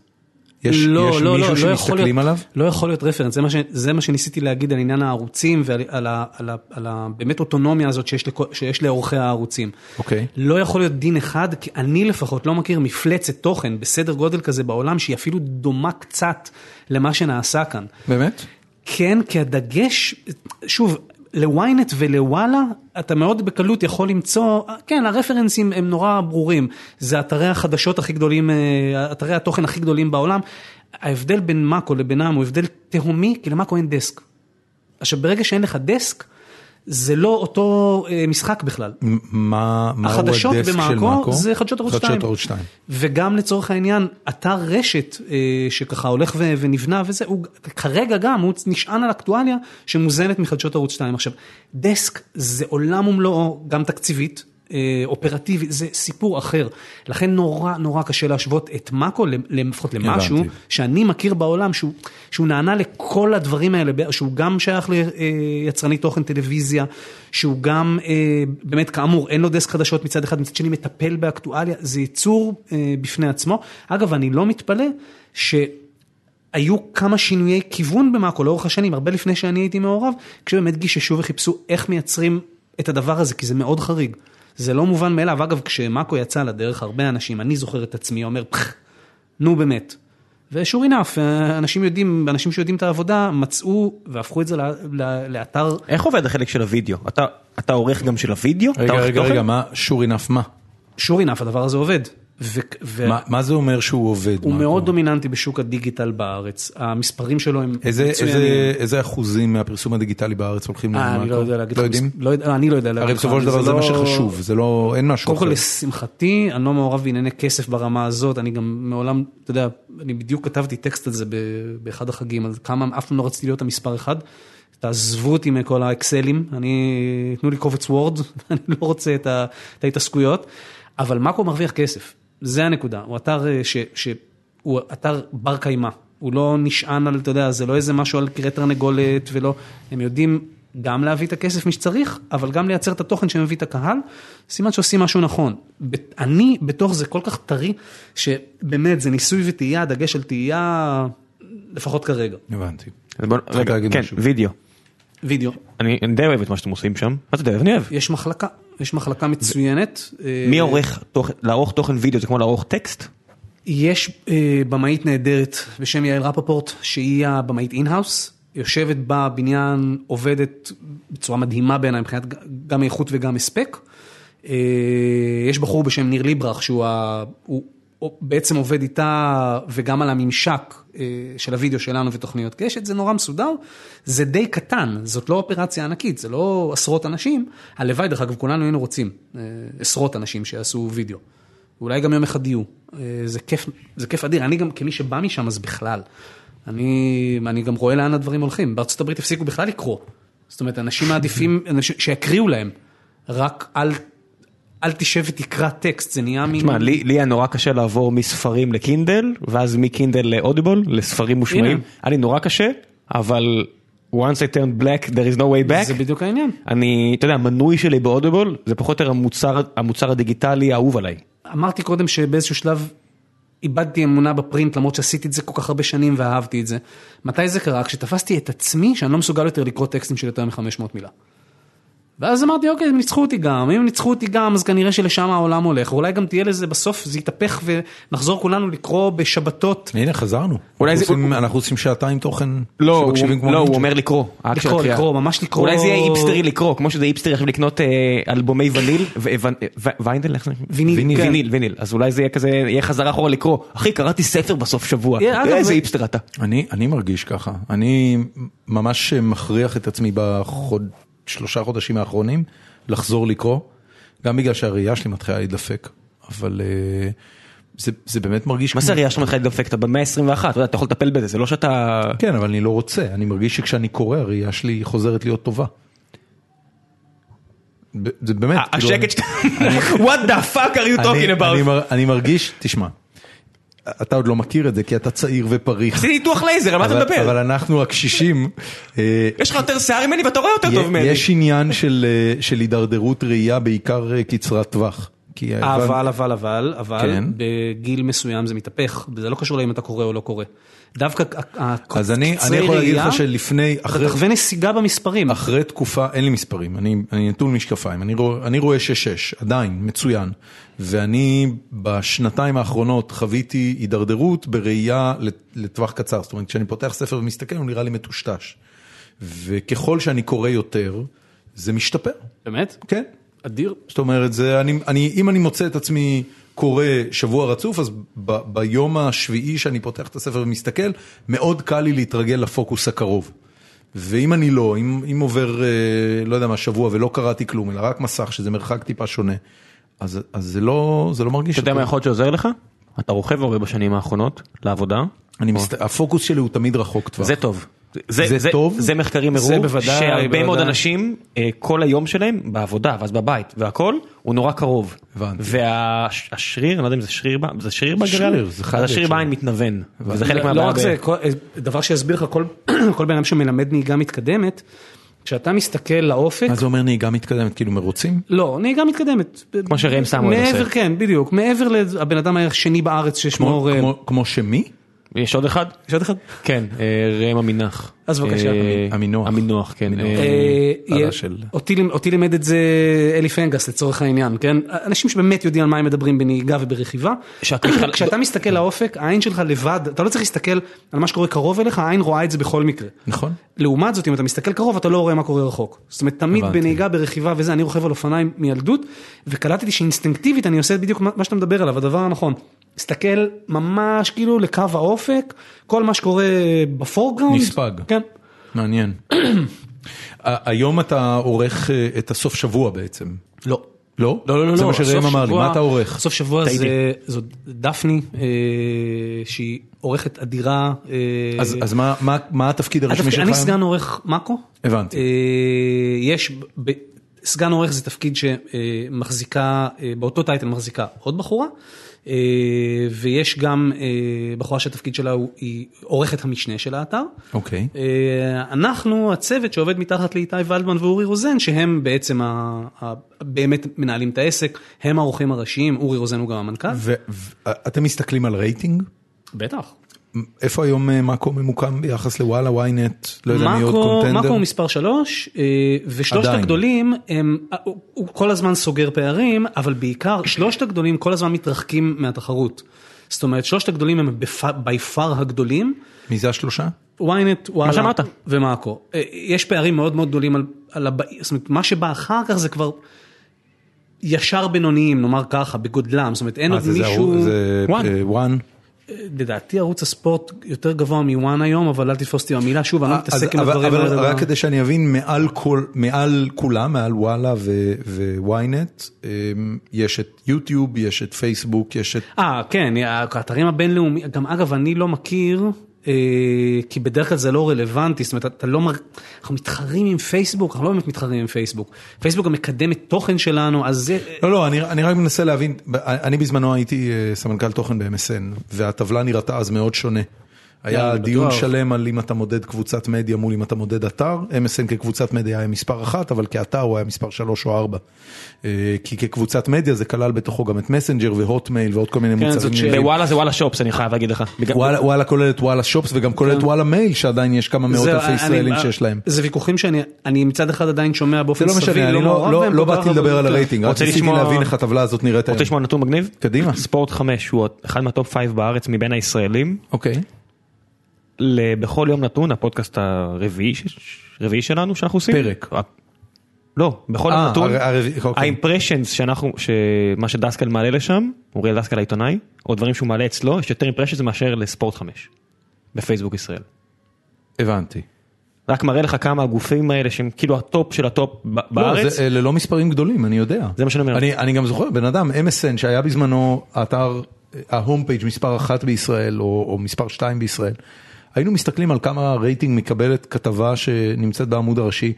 אתה יודע, אתה מצפה שזה יהיה מספר, זה לא, זה מה, אלפים. אצלם זה מאות אל- אלפים. אל- לא, אבל אצלנו לא זה מאות מאות אלפים. צליל, לכתבות של צליל היה רבע מיליון, אה, לא סבבה, רבע מיליון, לא לאורך צליל, לא חודש, צליל. חודש וחצי. לא, לא, לא, לא, לא, לא, חודש, חודש וחצי. כתבות, תראה, זה תלוי, כמובן, השאלה אם אתה נהיה ויראלי, באיזשהו אופן. אתה לא, זה לא ריאלי היום לצפות מ home page, כן? שזו מילה נכחדת. לא, לא, עזוב. להביא, ה- אבל אתה- דווקא... אתה כותב טורים או או ביקורת או כתבות. זה זה אלפי צפיות. לא, לא, לא, לא, תקשיב, זה לא במוזיקה, לא, אלפי זה נורא תלוי אם יש או אין הייפ, זה נורא תלוי אם, אם זה מקודם או לא מקודם. משהו שבאמת מקודם, גם בפייסבוק של מאקו, אוקיי? אוקיי. יכול שכמה בקלות, עוקבים יש לו? רבה- 600 ו- 680 אלף, 690 אלף. אתה יכול בקלות להגיע למאות אלפים, אה, אפילו בואכה מיליון, אה, בטח כשמדובר בווידאו, אבל אוקיי. זה תלוי קידום וזה תלוי, אה, יש דברים, תראה, אני כתבתי עכשיו, על עשיתי... הכתבה על מין- על הקנאביס נגיד הגיעה כמעט ל-100 אלף. לדוגמה, זה נורא תלוי ב... ב- אתה יודע, דברים מסוימים יש קהל, דברים, אני כתבתי עכשיו טקסט על ליאונרד כהן, שאם יקראו אותו 5,000 איש אני מאוד אשמח, כן? עכשיו לא כתבתי את זה בשביל העיניים, כתבתי את זה כי רציתי להוציא את זה מהסיסטם ועורכת אה, בערוץ המוזיקה אמרה לי תביא. כן. אנחנו נורא מפרידים, אנחנו עושים המון דברים, אני ככותב, רוב מה שאני כותב במאקו, אני לא כותב כי זה הגדרת המשרה שלי, אלא כי בא לי. ולשמחתי זה שזה מקום, בסדר גמור. ולשמחתי זה מקום, וזה אחד הדברים שמאוד משמחים אותי, שוב, אמרתי קודם, כתיבה בכלל, שאני עובד עם אנשים, שלמרות שהם בדיגיטל, והם כאילו הכל במדיד ובזה, לא, עושים המון דברים, אה. רק בשביל שיהיה סבבה, אני, אתה אני יודע. רוצה לנצל את זה שאמרת את זה כדי להגיד לך משהו. אה, כמ- כמובן שבתור אה, אליטיסט מתנשא, אה, החזקתי ממאקו אתר רדוד ואיכותי שתפקידו, אה, ולא איכותי, שתפקידו העיקרי אה, לקדם את התוכניות של קשת בטלוויזיה. אה, וגם הקרוס אה, קונטנט הזה מהטלוויזיה לא- לאינטרנט הוא, הוא הסיבה היחידה שבגללה אני נוהג להיכנס למאקו, לא היה שם שום דבר מעניין עבורי מבחינת. כששמעתי שאתה נכנסת לשם, זה לגמרי שדרג את המותג שלהם בעיניי. זאת אומרת, אמרתי, בואנה, אז אה, קודם כל, זה- זה- תוד- זה- מצד אחד תודה, זה- מצד זה שני, דבר, אה, זה מצד דבר שני יש מאוד לך פה, רציני. לדעתי אתה קצת, אתה- כמו שקורה הרבה פעמים עם גופי תקשורת, הגוף תקשורת השתנה, אה, עוד הרבה הרבה לפני שאני הפכתי, לח... איתי ולדמן אה, אה, באופן מובהק מביא למאקו. אה, נבחרת אנושית די מדהימה בזמן מאוד קצר, אגב צליל אברהם שאני יודע שהיא התארחה פה, זו כן. דוגמה טובה מאוד, יש כוח אדם מדהים במאקו, והתוכן של מאקו הוא, הוא תשמע, אתה אומר הוא יותר טוב ממה שהמותג משקף? לא עניין של, הוא, הוא יותר טוב ממה ש... תראה, בכלל, הדיגיטל בארץ, כולו לומד את עצמו. היחידים שיש להם באמת ותק זה ynet, שהם באמת קיימים פה, אתה יודע, וואלה, קיימים יותר מוויינט. אבל וואלה, לדעתי הפוקוס שלהם ממשיך כל הזמן להשתנות. אני, וואלה נראה, אני מסתכל עליו, אני לא מצליח להבין את החיה הזאת הרבה פעמים. ynet הם מאוד עקביים. ynet יש להם, הם ממש כאילו, כמו, זה קצת כמו לקרוא עיתון של פעם, אתה יודע, בדיוק מכיר את הערוצים, אתה... כן. כולם בתהליך לימוד, כולם בתהליך של להמציא את עצמם מחדש כל הזמן. מאקו בעיניי עשה מהפך איכות מדהים בזמן נורא קצר, וגם אני מודה שאני חשבתי דברים, עד שלא נכנסתי פיזית, חשבתי על כל מיני דברים שפשוט לא קשורים למציאות, אגב, לטוב ולרע, זה לא עניין של תדמית בהכרח, אתה פשוט לא, הדברים האלה כל כך נזילים, שני אנשים מתחלפים, ופתאום בום, אתה יודע, הכל משתנה. ובואו גם נהיה, בואו גם נהיה הוגנים, כן? עומס העבודה בדיגיטל הוא כזה, שאם אתה, מספיק שבן אדם לא במאה אחוז אה, אכפת לו מה, מה, מהצד של האיכות, הוא יכול נורא בקלות לדפוק אותך במרכאות כעורך ראשי או מה שזה לא יהיה, כי עורך ראשי של אתר אינטרנט לא קורא כל אה, אה, שטות שעולה לאוויר, אי נכון, אפשר. נכון. אז עד שאתה מייצב עורכי ערוצים ברמה גבוהה, אה, כתבים וכולי, זה לוקח זמן, עדיין אני, אני, אני יכול, סליחה, כן, רצית כן. לסיים. לא, לא, אני, אני אומר, פשוט, אני לא קשור לזה בכלל, אני לדעתי, אני אחד, ה, אחד התוספות המאוחרות והפחות רלוונטיות, כי מי לעזאזל קורא ביקורות קולנוע והדברים האלה שאני עושה. אנחנו. אתם. הרבה אנשים, מלא אנשים. כן, אבל לצורך העניין, לא אני, ה, לא אני הפנים של, ה, של העניין וגם לא הקול של העניין. יש אה, אה, דווקא מדהים כמה דיונים הם דיונים סביב איכות ולא דיונים סביב traffic.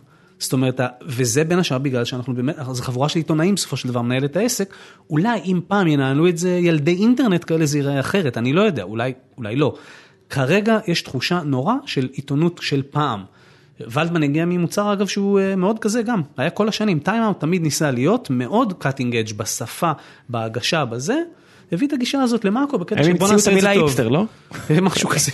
ב- לא, בא להם זה- אבל בואו נעשה את זה טוב, זה... יש דברים שהיום מבחינתך חסרים במאקו, ואם זה תלוי בך, אז תוך שנה זה ייראה אחרת?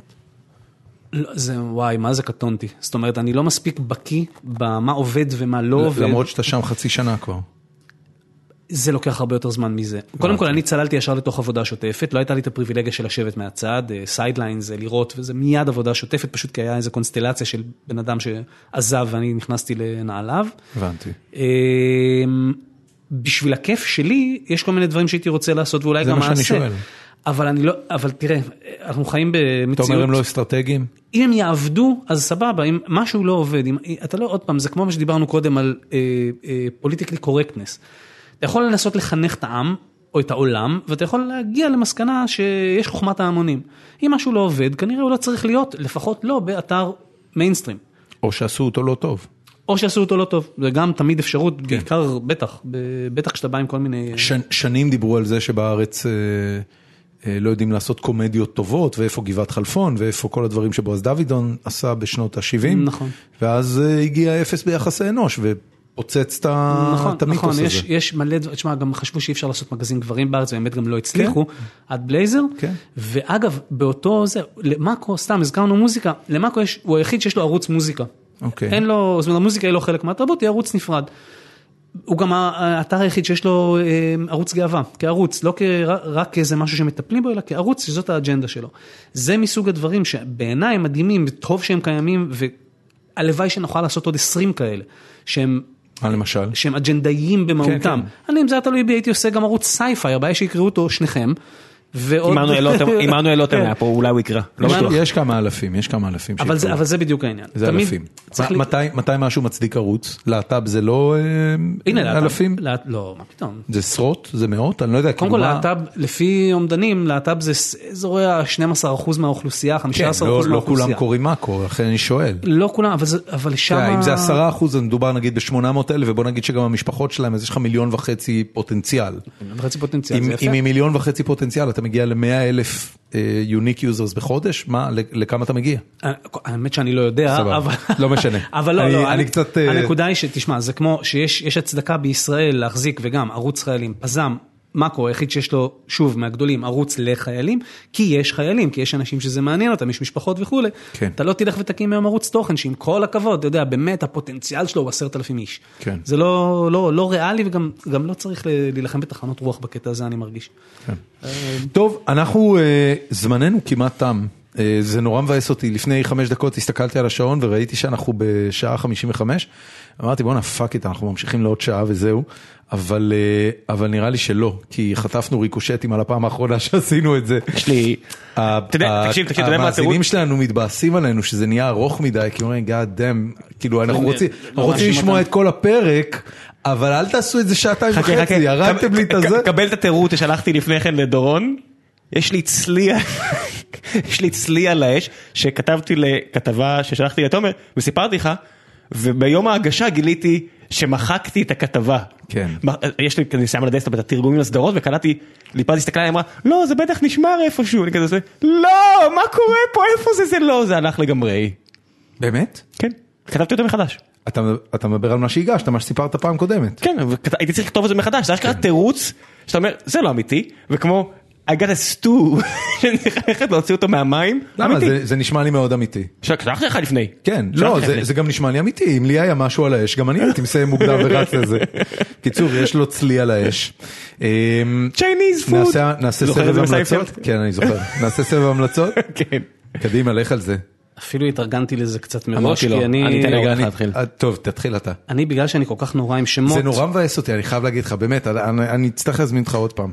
בשמחה היה אגב, אני מציע שהפעם הבאה המלחמות שנדבר עליהן יהיו עם רובי לייזר ולא זה, כי באמת, הלוואי, הלוואי. לא, עדיין יהיה מלחמות אמיתיות, אומר בוא נדבר על אני הייתי הלייזר. בטוח כן. שאנחנו מדברים פה שעה וחצי על הסרט סטנד אלון האן סולו. זאת אומרת, זה מבחינתי כאילו היה הדיבור. אני, ראית אגב את אה, את ראית את הטריילר הליהוק של לנדו? כן, בסדר, אבל ראית את הטריילר האחרון. של רוג וואן? אני סייקט, אני גם. אני סייקט, ואגב זה פעם, אין סיבה שלא, למה שלא נהיה הופ, סייק? אני יכול להרים את היד? פעם לא ראשונה אי סייקט? פעם שהוחלף במאי, in a good way, כאילו הוחלף במאי בקטע של, אתם יודעים מה, סבבה, ההוא לא יסתדר לו הלו"ז, אז יש, זה יהיה בסדר. אוקיי. ו- ויש עוד דבר אחד, שאני, אם, אם אנחנו כבר מעלים לפני שאנחנו צוללים להמלצות, אני חייב לסגור אותו. אה, התפתח אצלנו דיון בפורום בשבוע האחרון על אה, כריסטופר נולן, אוקיי. ונאור מנינגר, אה, שהוא גם מאזין קבוע שלנו וגם במאי קולנוע בעצמו, אה, צעיר, עשה דברים מקסימים אגב.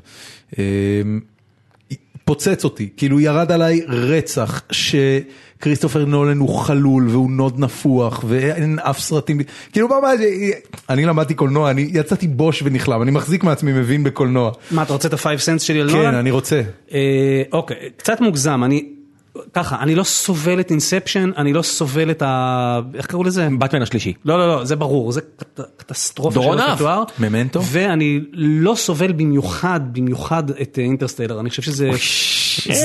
God damn you אתה. רואה? הוא זרק לך את זה בסוף, יש יצא לדלת. הוא עכשיו בורח על אופניים. אבל, אבל. אבל, אבל, ממנטו ושני הבטמנים הראשונים הם בעיניי מצוינים, אוקיי. וגם היה לו את הסרט שקדם, מה עם רובין וויליאמס, זה שהוא עם התמונות? The Prestige. כן, אבל נדמה לי שהיה לו גם סרט שקדם לממנטו שאהבתי, שהיה סוג של... אה, אינסומניה זה שלו?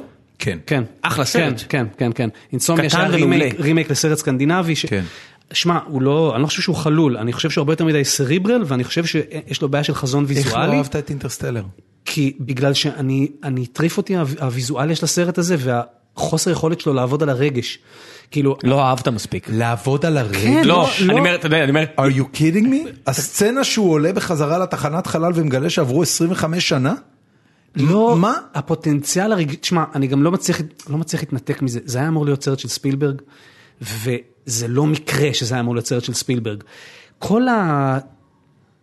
שמע, כשהיא אומרת בסוף, האבא שלי הבטיח לי, אני, אני כצ, כצופה, זה קטעים שאני אני יכול לבכות שבוע רצוף. מעולה. לא, זה בא לי, גם לי. אני אני אגיד לך כבר מה, התשתם אותי עם, ה, עם השוט החוזר על עצמו הזה, על הדופן של החללית, עם הריאליזם המצמית הזה של נולן, שלא מסוגל לפרוע, כי הוא, כל פעם, כי הוא כזה סריברל, כי הכל אצלו צריך להיות כל כך מחושב. אני, ואינספשן אותו דבר, יש שוט אחד בסרט הזה, הבניינים המתקפלים. זהו, כל השאר, זה מה שאתה עושה עם חלומות, בן אדם, אתה- כלום. תחזור לטנדר הזה בסלואומה עוד פעם אחת, אני חותך ורידים, כאילו, די, תהיה קצת... הבעיה- הבעיה שלי, אתה זוכר אתה זוכר את דוני דרקו? וואו. אתה זוכר את דוני דרקו? אני ממש צריך שנייה. נשימה עמוקה אחרי הנאום הזה. אתה זוכר את דוני דרקו? כן? היה שם את הקטע שהוא יושב באודיטוריום ואז מגיע, אני חושב שפטריק סווייזי והוא אומר כזה, הוא שם על לוח שהכל זה בין פחד לאהבה. אתה מכיר את הקטע? הוא כזה כן. מסתכל עושה, הוא כזה סקופ, זה כזה, "מה זה זה זין, איזה שיט. ככה הרגשתי ב- בשלבים מסוימים באינטרסטלר שאומר, האהבה שלי הובילה אותי לכוכב הנכון ואני כזה עושה, אז תקשיב, אני רוצ- אני רוצה להגיד משהו לשניכם. אתם תקשיבו לי טוב. אני אספר לכם סיפור קטן, אוקיי? לפני הרבה מאוד שנים הייתי, אמ, הייתי איש IT בבית הספר ללימודי מוסמכים של הטכניון, תארים מתקדמים, שני ושלישי. וזה בעצם יחידה אקדמית שיש בה אה, דיקן והרבה מזכירות. מזכירות הן מזכירות לכל מיני תחומים, מזכירת מעונות ומזכירת מלגות וכל הדברים שקשורים לחיים האקדמיים. ופעם אחת בזמן שעבדתי שם הלכנו לארוחת אה, צהריים כולנו ביחד באיזה איזה, איזה חדר פרטי בתוך הטכניון שבו הגיש, הגישו לנו איזה ארוחה חגיגית לכבוד היום הולדת או איזה מאורע של מישהי מהצוות.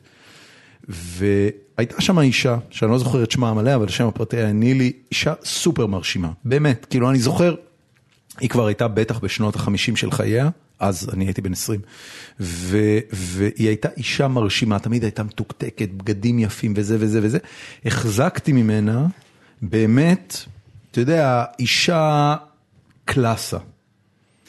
והגענו לארוחה הזאת, התיישבנו והגישו לנו אוכל, והאוכל היה פח. האוכל, למרות שהוגש בכלים יפים והיה בכאילו משרתים שהגישו, לא משרתים, אבל אתה יודע, אנשים שמגישים, הגישו והאוכל היה פח. וזה היה כאילו ברמה של אולם חתונות הכי גרוע שיש. ואני זוכר שישבתי לידה והייתי כאילו, החזקתי מעצמי מישהו שמבין באוכל, אז, אז שאלת מה דעתך על האוכל, אה, והיא אמרה לי מה דעתך, אז אמרתי, תשמעי זה ממש מזעזע, כאילו אני לא מבין כאילו מה זה הרמה הזו של האוכל. והיא הסתכלה עליי במין מבט שלא מבין מאיפה לעזאזל אמרתי את ההשמצה הפרועה הזאת על האוכל, ואמרה לי, אני, ברגע שמישהו מגיש לי ארוחת צהריים, זה כבר מעולה. ובזהו, היא לא אמרה יותר כלום. אה, ככה אני מרגיש לגבי כריסטופר נולן. כריסטופר נולן עושה סרטים שעד שכבר יוצא אחד, זה לא דומה לשום דבר מהקשקושים הנבובים שיש רוב הזמן בקולנוע, ואני הולך להרבה מאוד סרטים. זאת אומרת, אתה יודע, עד שיצא אינטרסטלר, אני חושב שחיכיתי עשור לסרט מדע בדיוני נורמלי מהקליבר של קונטקט. הפתיחה שלו מדהימה. אוקיי? עזוב, עזוב הפתיחה שלו, הוא כולו מדהים. הוא כולו מדהים, מהשוט הראשון ועד, ועד, ועד הסצנה האחרונה. אבל מה שאמרת עכשיו זו בדיוק הבעיה שלי עם נולן. רגע, הוא רגע, מטפל רגע. בחומרים שאף אחד אחר לא, לא תקשיב. מטפל בהם, בטח לא עם 200 מיליון איך, דולר. איך מישהו, ואז he doesn't deliver. איך מישהו שאוהב קולנוע יכול לראות את אינטרסטלר ובסופו של הסרט להגיד שום דבר חוץ מאשר כל הכבוד בן אדם, כל הכבוד. אתה רואה, הוא אתה- אמר לך. אתה כל לא- הכבוד. אתה באותו מקום שהביקורת של יאיר רווה הסתיימה בו, שאני נזפתי בו ב- בבלוג איך- שלו. איך- אתה של- יכול- מה זאת אומרת איך אתה יכול? אני אני אגיד לך איך אני יכול, כי בעיניי, אם אתה לוקח אותי לגלקסיה אחרת ואין wow factor, אז fuck you and your family. אני באתי בשביל הוואו, אני באתי בשביל צמרמורת בעורף, אני באתי בשביל מה שזמקיס עשה לי בקונטקט אתה- וספילברג עשה לי ב- אתה הילד. הפריבילגי המפונק שעליו לואי סי קיי מדבר כשהם מחזיקים את הטלפון ביד נכון. ואומרים למה זה לא מגיע כבר It's going to space amazing, נכון, בן נכון. אדם על מה נזכר איתך מי באמת אני חייב לשאול אותך אתה יודע אני אני וראם יזמים ואנחנו מתעסקים בטכנולוגיה ואנחנו בונים אה, מוצרים טכנולוגיים. אתה מסתכל, אנשים לפעמים מסתכלים על פייסבוק ואומרים איזה חרא זה, למה זה לא עובד זה. תקשיב, פייסבוק זה מוצר מדהים, באמת, זה פאר היצירה ההנדסי, זה, זה חוויית משתמש מופלא, אין לתאר כמה שפייסבוק ווואטסאפ הם מוצרים. ועדיין שמקבל את הפיד לא נכון? איך מישהו יכול להסתכל על אינטרסטלר ולחשוב שום דבר מלבד הולי שיט הלוואי ואני בחיים שלי אוכל לייצר סצנה מזה. קודם כל, לא כל שכן אם הוא ל- מתעסק בקולנוע. לכן המונולוג ההוא של לואי זה אחד הדברים הגאוניים ביותר שבאמת זה פיסת טקסט צריך על הקבר. איפה אני- הצניעות שלך? אבל, אבל שנייה, הנה זה בדיוק העניין. Character assassination. אני מבחינתי אין תחליף בקולנוע בכלל, אין תחליף לחוויה רגשית. עכשיו חוויה רגשית בשתי הרמות, א', ברמת באמת ההזדהות וכולי, אבל יות- עוד קודם כשמדובר בספקטקל מאיזשהו סוג, אני רוצה to be blown away על ידי מה שהעיניים שלי רואות. ו- כמו והוא- בבלייד ראנר, שראיתי אותו ב- כשהוא יצא בקולנוע הייתי בן עשר, ועף לי פיסות המוח, הייתי צריך ללכת לאסוף פיסות מוח מה- מאחורה של אבל היית קולנוע. ילד, אתה כבר לא- קורה לעולם לי. לא יעוף לך המוח בטריילר ככה. של דוקטור סטרנג', I shit you not, שבטריילר של דוקטור סטרנג' היו יותר רגעי וואו מאשר בכל אינספשן ביחד, שאגב בדיוק ראיתי פעם כבר שנייה. יצא? דוקטור סטרנג' יוצא עוד שבועיים. הטריילר, מותר- כי גם שם פשוט יש כל מיני בניינים מתהפכים וכל מיני, ואתה אומר, או, או, הנה מישהו שחושב visual, ולא חושב לי על טנדר מי- ב slow motion. אני, אני, אני פשוט. ה- התחושה שלי פשוט היא שאני אני מבוגר מספיק בשביל להיות צנוע מאוד לגבי הדברים האלה, ואתה יודע, כריסטופר נולן, אין ספק שיש לו מגרעות, גם לספילברג יש מגרעות. יש, פחות. אמ, יש לו, יש לו, ספילברג עשה יותר סרטים גרועים מנולן. אם אתה מסתכל- אבל. אם לו אתה מסתכל על ה percentage בדיוק, בגלל זה אני אומר, אם אני מסתכל על האחוזים של הסרטים, אז אתה יודע, ספילברג עשה עשה נפילות בחיים שלו. סרטים טרחניים פאונד ומשעממים. פור פאונד הבמאי הכי טוב בעולם הוא- הוא אה, אה, בונג ג'ון הו הדרום Korean שעשה שתי- שתי יצירות מופת מתוך ארבעה features אבל בבקשה. אבל תן לו עוד 20 ו- שנה. ולכן כשאני מסתכל על כריסטופר אני אומר, אתה יודע, אתה... זה, זה סבבה, זה גיקי וזה כיפי ואפשר לרדת על זה וזה, אבל בוא נזכור שאנחנו מדברים על מישהו שהוא באמת top 10 דירקטור, מהאנשים שעובדים היום בתעשייה הזאת בכל העולם. רק מעיד על הדור תקשיב. ג'יימס. קמרון לצורך העניין ג'יימס קמרון מבחינה ויזואלית ומבחינת ה wow factor הוא נמצא. הוא, הוא, הוא בליגה, הוא- הוא בליגה אחרת. שלוש ליגות מעל הוא נולן, באמת ליגה אחרת. והבעיה הבעיה שמבאסת אותי, נולן מבחינתי, פשוט קח לו את הכסף. תכריח אותו לעשות דברים בלי כסף, כי כל מה שאתה נותן לו כסף, אתה רואה אותו משאיר 200 מיליון דולר על הרצפה. רגע, זה פרומיטיוס. הנה פרומיטיוס, גדול מהחיים והכל והכל, ואז אתה רואה את הסרט ואתה אומר, a piece of shit, I'm אבל לפחות... אבל, אבל, אבל זה בדיוק העניין, פרומיטיוס יש לו אריזה ויזואלית מאוד מרשימה, שאגב מאוד מצדיקה את עצמה. אבל אני רוצה את הגם וגם. אני רוצה קונטקט, קונטקט הוא גם וגם. מפגשים מהסוג השלישי הוא גם וגם. טוב. קונטקט, הסרט מסתיים ונשארתי באמת עם חור. חור, אני אומר, קונטקט הוא באמת סרט נפלא, בסדר, אתה יודע, זה לא... בהתחלה לא אהבו, נכון, בהתחלה לא אהבו אותו. שהוא לא, הוא יצא, לא היה הוא- הצלחה הוא מסחרית התקבל- משמעותית. לא. גם המבקרים לא אהבו אותו נראה לא, לי. באופן כללי אגב, זמקיס הוא לא במאי ש... הוא אף פעם לא ש- קונצנזוס. הוא- הוא- חוץ מ-Back to the Future הראשון ו-Romancing the Stone, אנשים שוכחים ש-Back to the Future 2 ו-3, 3 במיוחד, 3 היה פלופ טוטאלי, 2 לא הצליח ולכן גם הם, כל העניין הזה של לעשות סרטים Back to Back הופסק לחלוטין אחרי, אחרי Back to the Future כי אמרו זה מסוכן מדי, זה לא עובד, טה, טה, טה, עד שבא פיטר ג'קסון. כן. זאת אומרת, אה, נכון, זה מקס יש לו היסטוריה של... אה, פורסט זה- גאמפ זה- היה אהוב? מאוד, מאוד, מאוד, נכון. פורסט גאמפ- אני אני אגיד בזהירות שפורסט גאמפ אה, מתחרה על תואר הסרט האמריקאי הטוב ביותר במאה ה-20. אני חושב שהוא לא אפילו הכי טוב ב-94. אני ממש... פורסט גאמפ הוא masterpiece. יותר מספרות זולה שיצאה באותו שנה? כן, כן, חד משמעית. שליטה מדהימה באומנות הקולנוע, מדהימה. באמת, אתה וגם, טכני, וגם, אני לא- וגם סיפור נהדר, סיפור נהדר, איך אפשר, אתה יודע, זה, אני, זה כל כך אחלה, אחלה. סרט, אחלה סרט. פסקול מדהים, אחלה סרט. אה, כל דבר בו טוב. אה, God damn תקשיב, תום תקשיב, תקשיב, הנקס, בן תקשיב, אדם. חבוב, אל- אל תבוא לי בספרות זולה עם פסקול. אני, אני באמת חושב שפורסט גם, אתה יודע, זה, זה, קטע ש... אין לי, אני- בשבילי... זה, אה, זה כמו, תקשיב, Shawshank Redemption יצא באותו שנה. כן, גם Shawshank Redemption הרבה פחות טוב גאמפ. מה אתה מדבר? מה אתה מדבר? שושנק רידמפשן הוא סרט ארוך, יפה, איטי ופאנץ' ליין. ופורסט גאמפ... כל הסרטים, כל הסצנות שלו הם הם לא, לא, איקוניות. לא, לא, ממש לא, ממש לא. פורסט, שושנק רידמפשן, אם תסתכל עליו, השעה וחצי הראשונות היו יכולות להסתכם ברבע שעה עד 20 דקות. אבל אני אוהב אותם, אל תיקח לי אותם. אה, אתה יודע, והנה, שוב פעם, כדי לחזור אחורה. כן. שושנק רידמפשן, סרט כלא, בסדר? כן. סרט כלא, שבא לי- בא למכור לך את הרעיון, בסופו של דבר, שואל את השאלה שהתעסקנו בה קודם, תקווה כן או לא, והוא אומר, אני רוצה לראות מה קורה לבן אדם ש... שהתקווה מחזיקה אותו, והוא עושה דבר שהוא לא יכול היה לקרות ב-20 דקות, והוא גם לא קורה בצפייה ראשונה, אבל בצפייה חמישית אתה אולי שם לב שהשמש נוכחת בסרט הזה כל הזמן. נכון. זה fucking סרט כלא. נכון. אפילו בצינוק הוא makes a point דרבונט להכניס שם את הפס הזה הדק של האור שמאיר את הפנים. תראה. זה מסוג הדברים, אפרופו עשייה קולנועית, כן? כן. שפרנק דרבונט ב-Shawshank Redemption זה לא סתם שהוא קנה את הלב של העולם, דווקא אתה מדבר על אה, זה, אני חושב ש... זה, זה, זה, זה, שוב, זה שוב מחזיר, מחזיר למה שאמרתי, את, אתה לקחת שלושה סרטים שהם באמת masterpieces. 94 אתה אחלה שנה. כן, ואני, ואני לא חייב לבחור. אני, אני כן מבין אגב, בחרת. אני כן מבין, לא נכון. אמרתי לך- שאני חושב שהוא סרט יותר טוב, אני לא חייב לבחור, אני יכול לראות את שלושתם מתי שבא. אה, לא, אני סתם מדרג.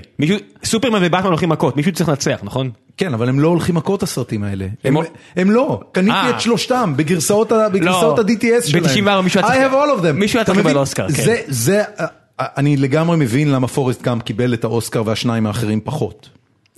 אני, אני אומר לך, אני מבין למה. בסדר, כן. זה סרט כל אמריקאי, באמת, הוא... הוא אה, אבל, אבל אתה יודע, זה בדיוק העניין, אני לא צריך לבחור.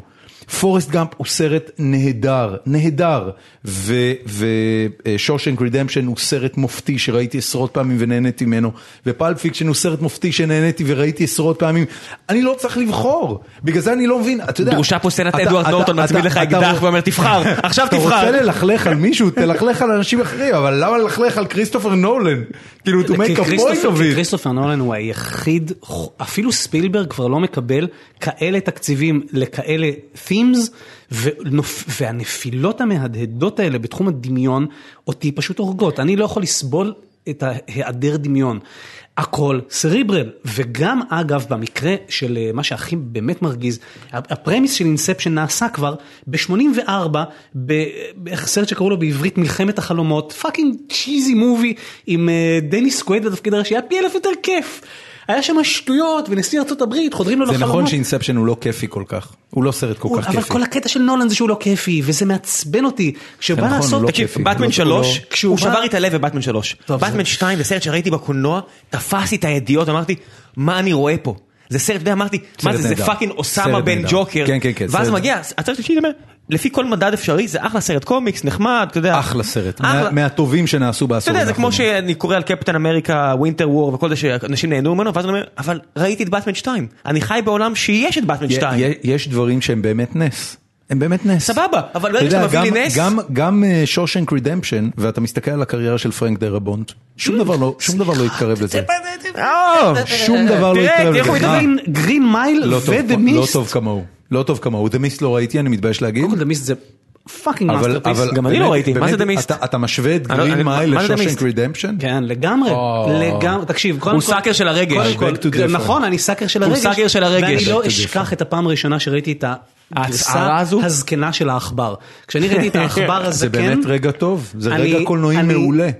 תקשיב, התייפחתי הוא לא טוב כמו כמו Shawshank Redemption. אני חושב שהם על אותו, הם, Shawshank הוא יותר טוב, אבל הם על, כן על אותו, באותה ליגה, ו-Mist זה masterpiece מה זה ז'אנר. The Mist? אני אפילו לא יודע מה זה. מה זה. אני לא- אני גם לא. זה סיפור של אה, אני וואי, תכניס אני- את זה אני- להמלצות במיידי. קדימה. The Mist אנחנו באמת זה סרט. שאיש לא ראה. תביא את ההמלצות אה, שלך, זה. בוא נעבור להמלצות שלך. לא, לפני אני חצי אני שעה. נורא מצטער. צודק, צודק, העברנו. עכשיו 18 דקות על... אה, מהרגע שאמרנו שנגמר. כן. יאללה, טוב, we כל- can't do it. כל- כל חובב sci-fi כן, שיודע. מה טוב, לקרוא את Ready Player One, שחקן מספר אחד ברור. דיברנו על זה לקראת. ספילברג, זה הסרט הבא של ספילברג, יכול להיות שזה ה-sci-fi האחרון של ספילברג, אין לנו מושג. ארנסט הוא קליין. הוא יוצא פוצץ? ב-17 או ב-18?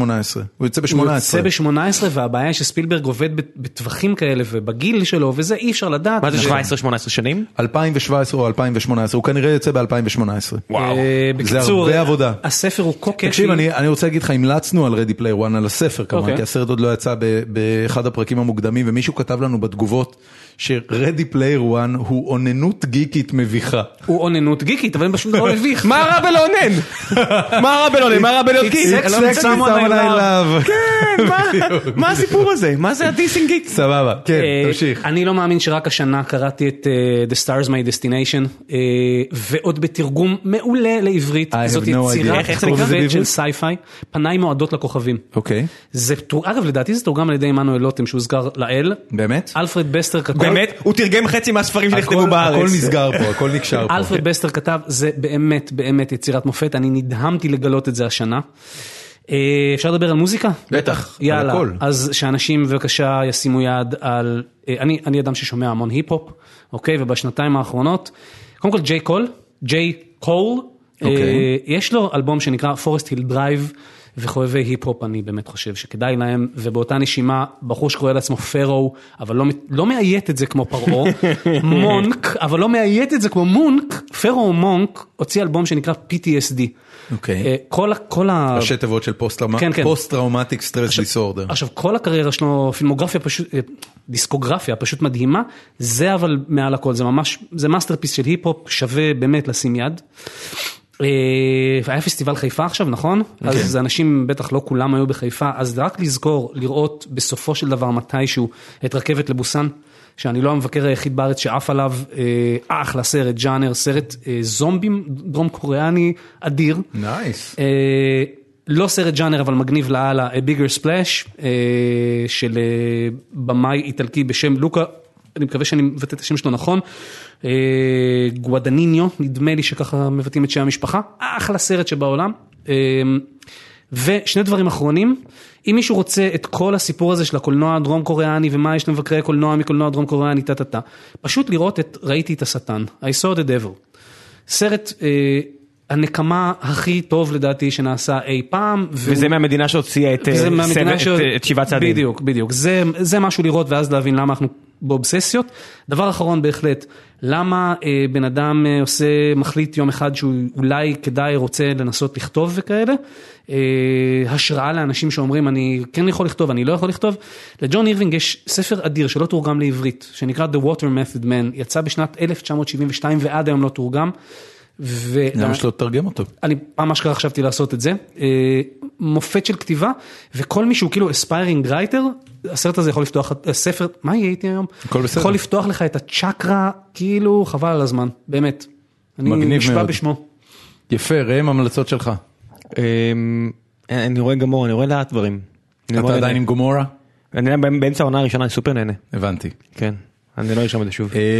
אה, דיברתי קודם על דיוורס, זו הייתה ההמלצה הראשונה שלי לשבוע הזה, והמלצה שנייה, אה, אתם מעודכנים אתם? ש... כן. ש... זה המלצה, כאילו, היה לי, היה לי יום נישואים אה, השבוע. מזל טוב. אה, תודה. ביום שבת למעשה. אה, ו... עשר? שמונה. עשר מאז שהכרנו, שמונה מאז שהתחתנו.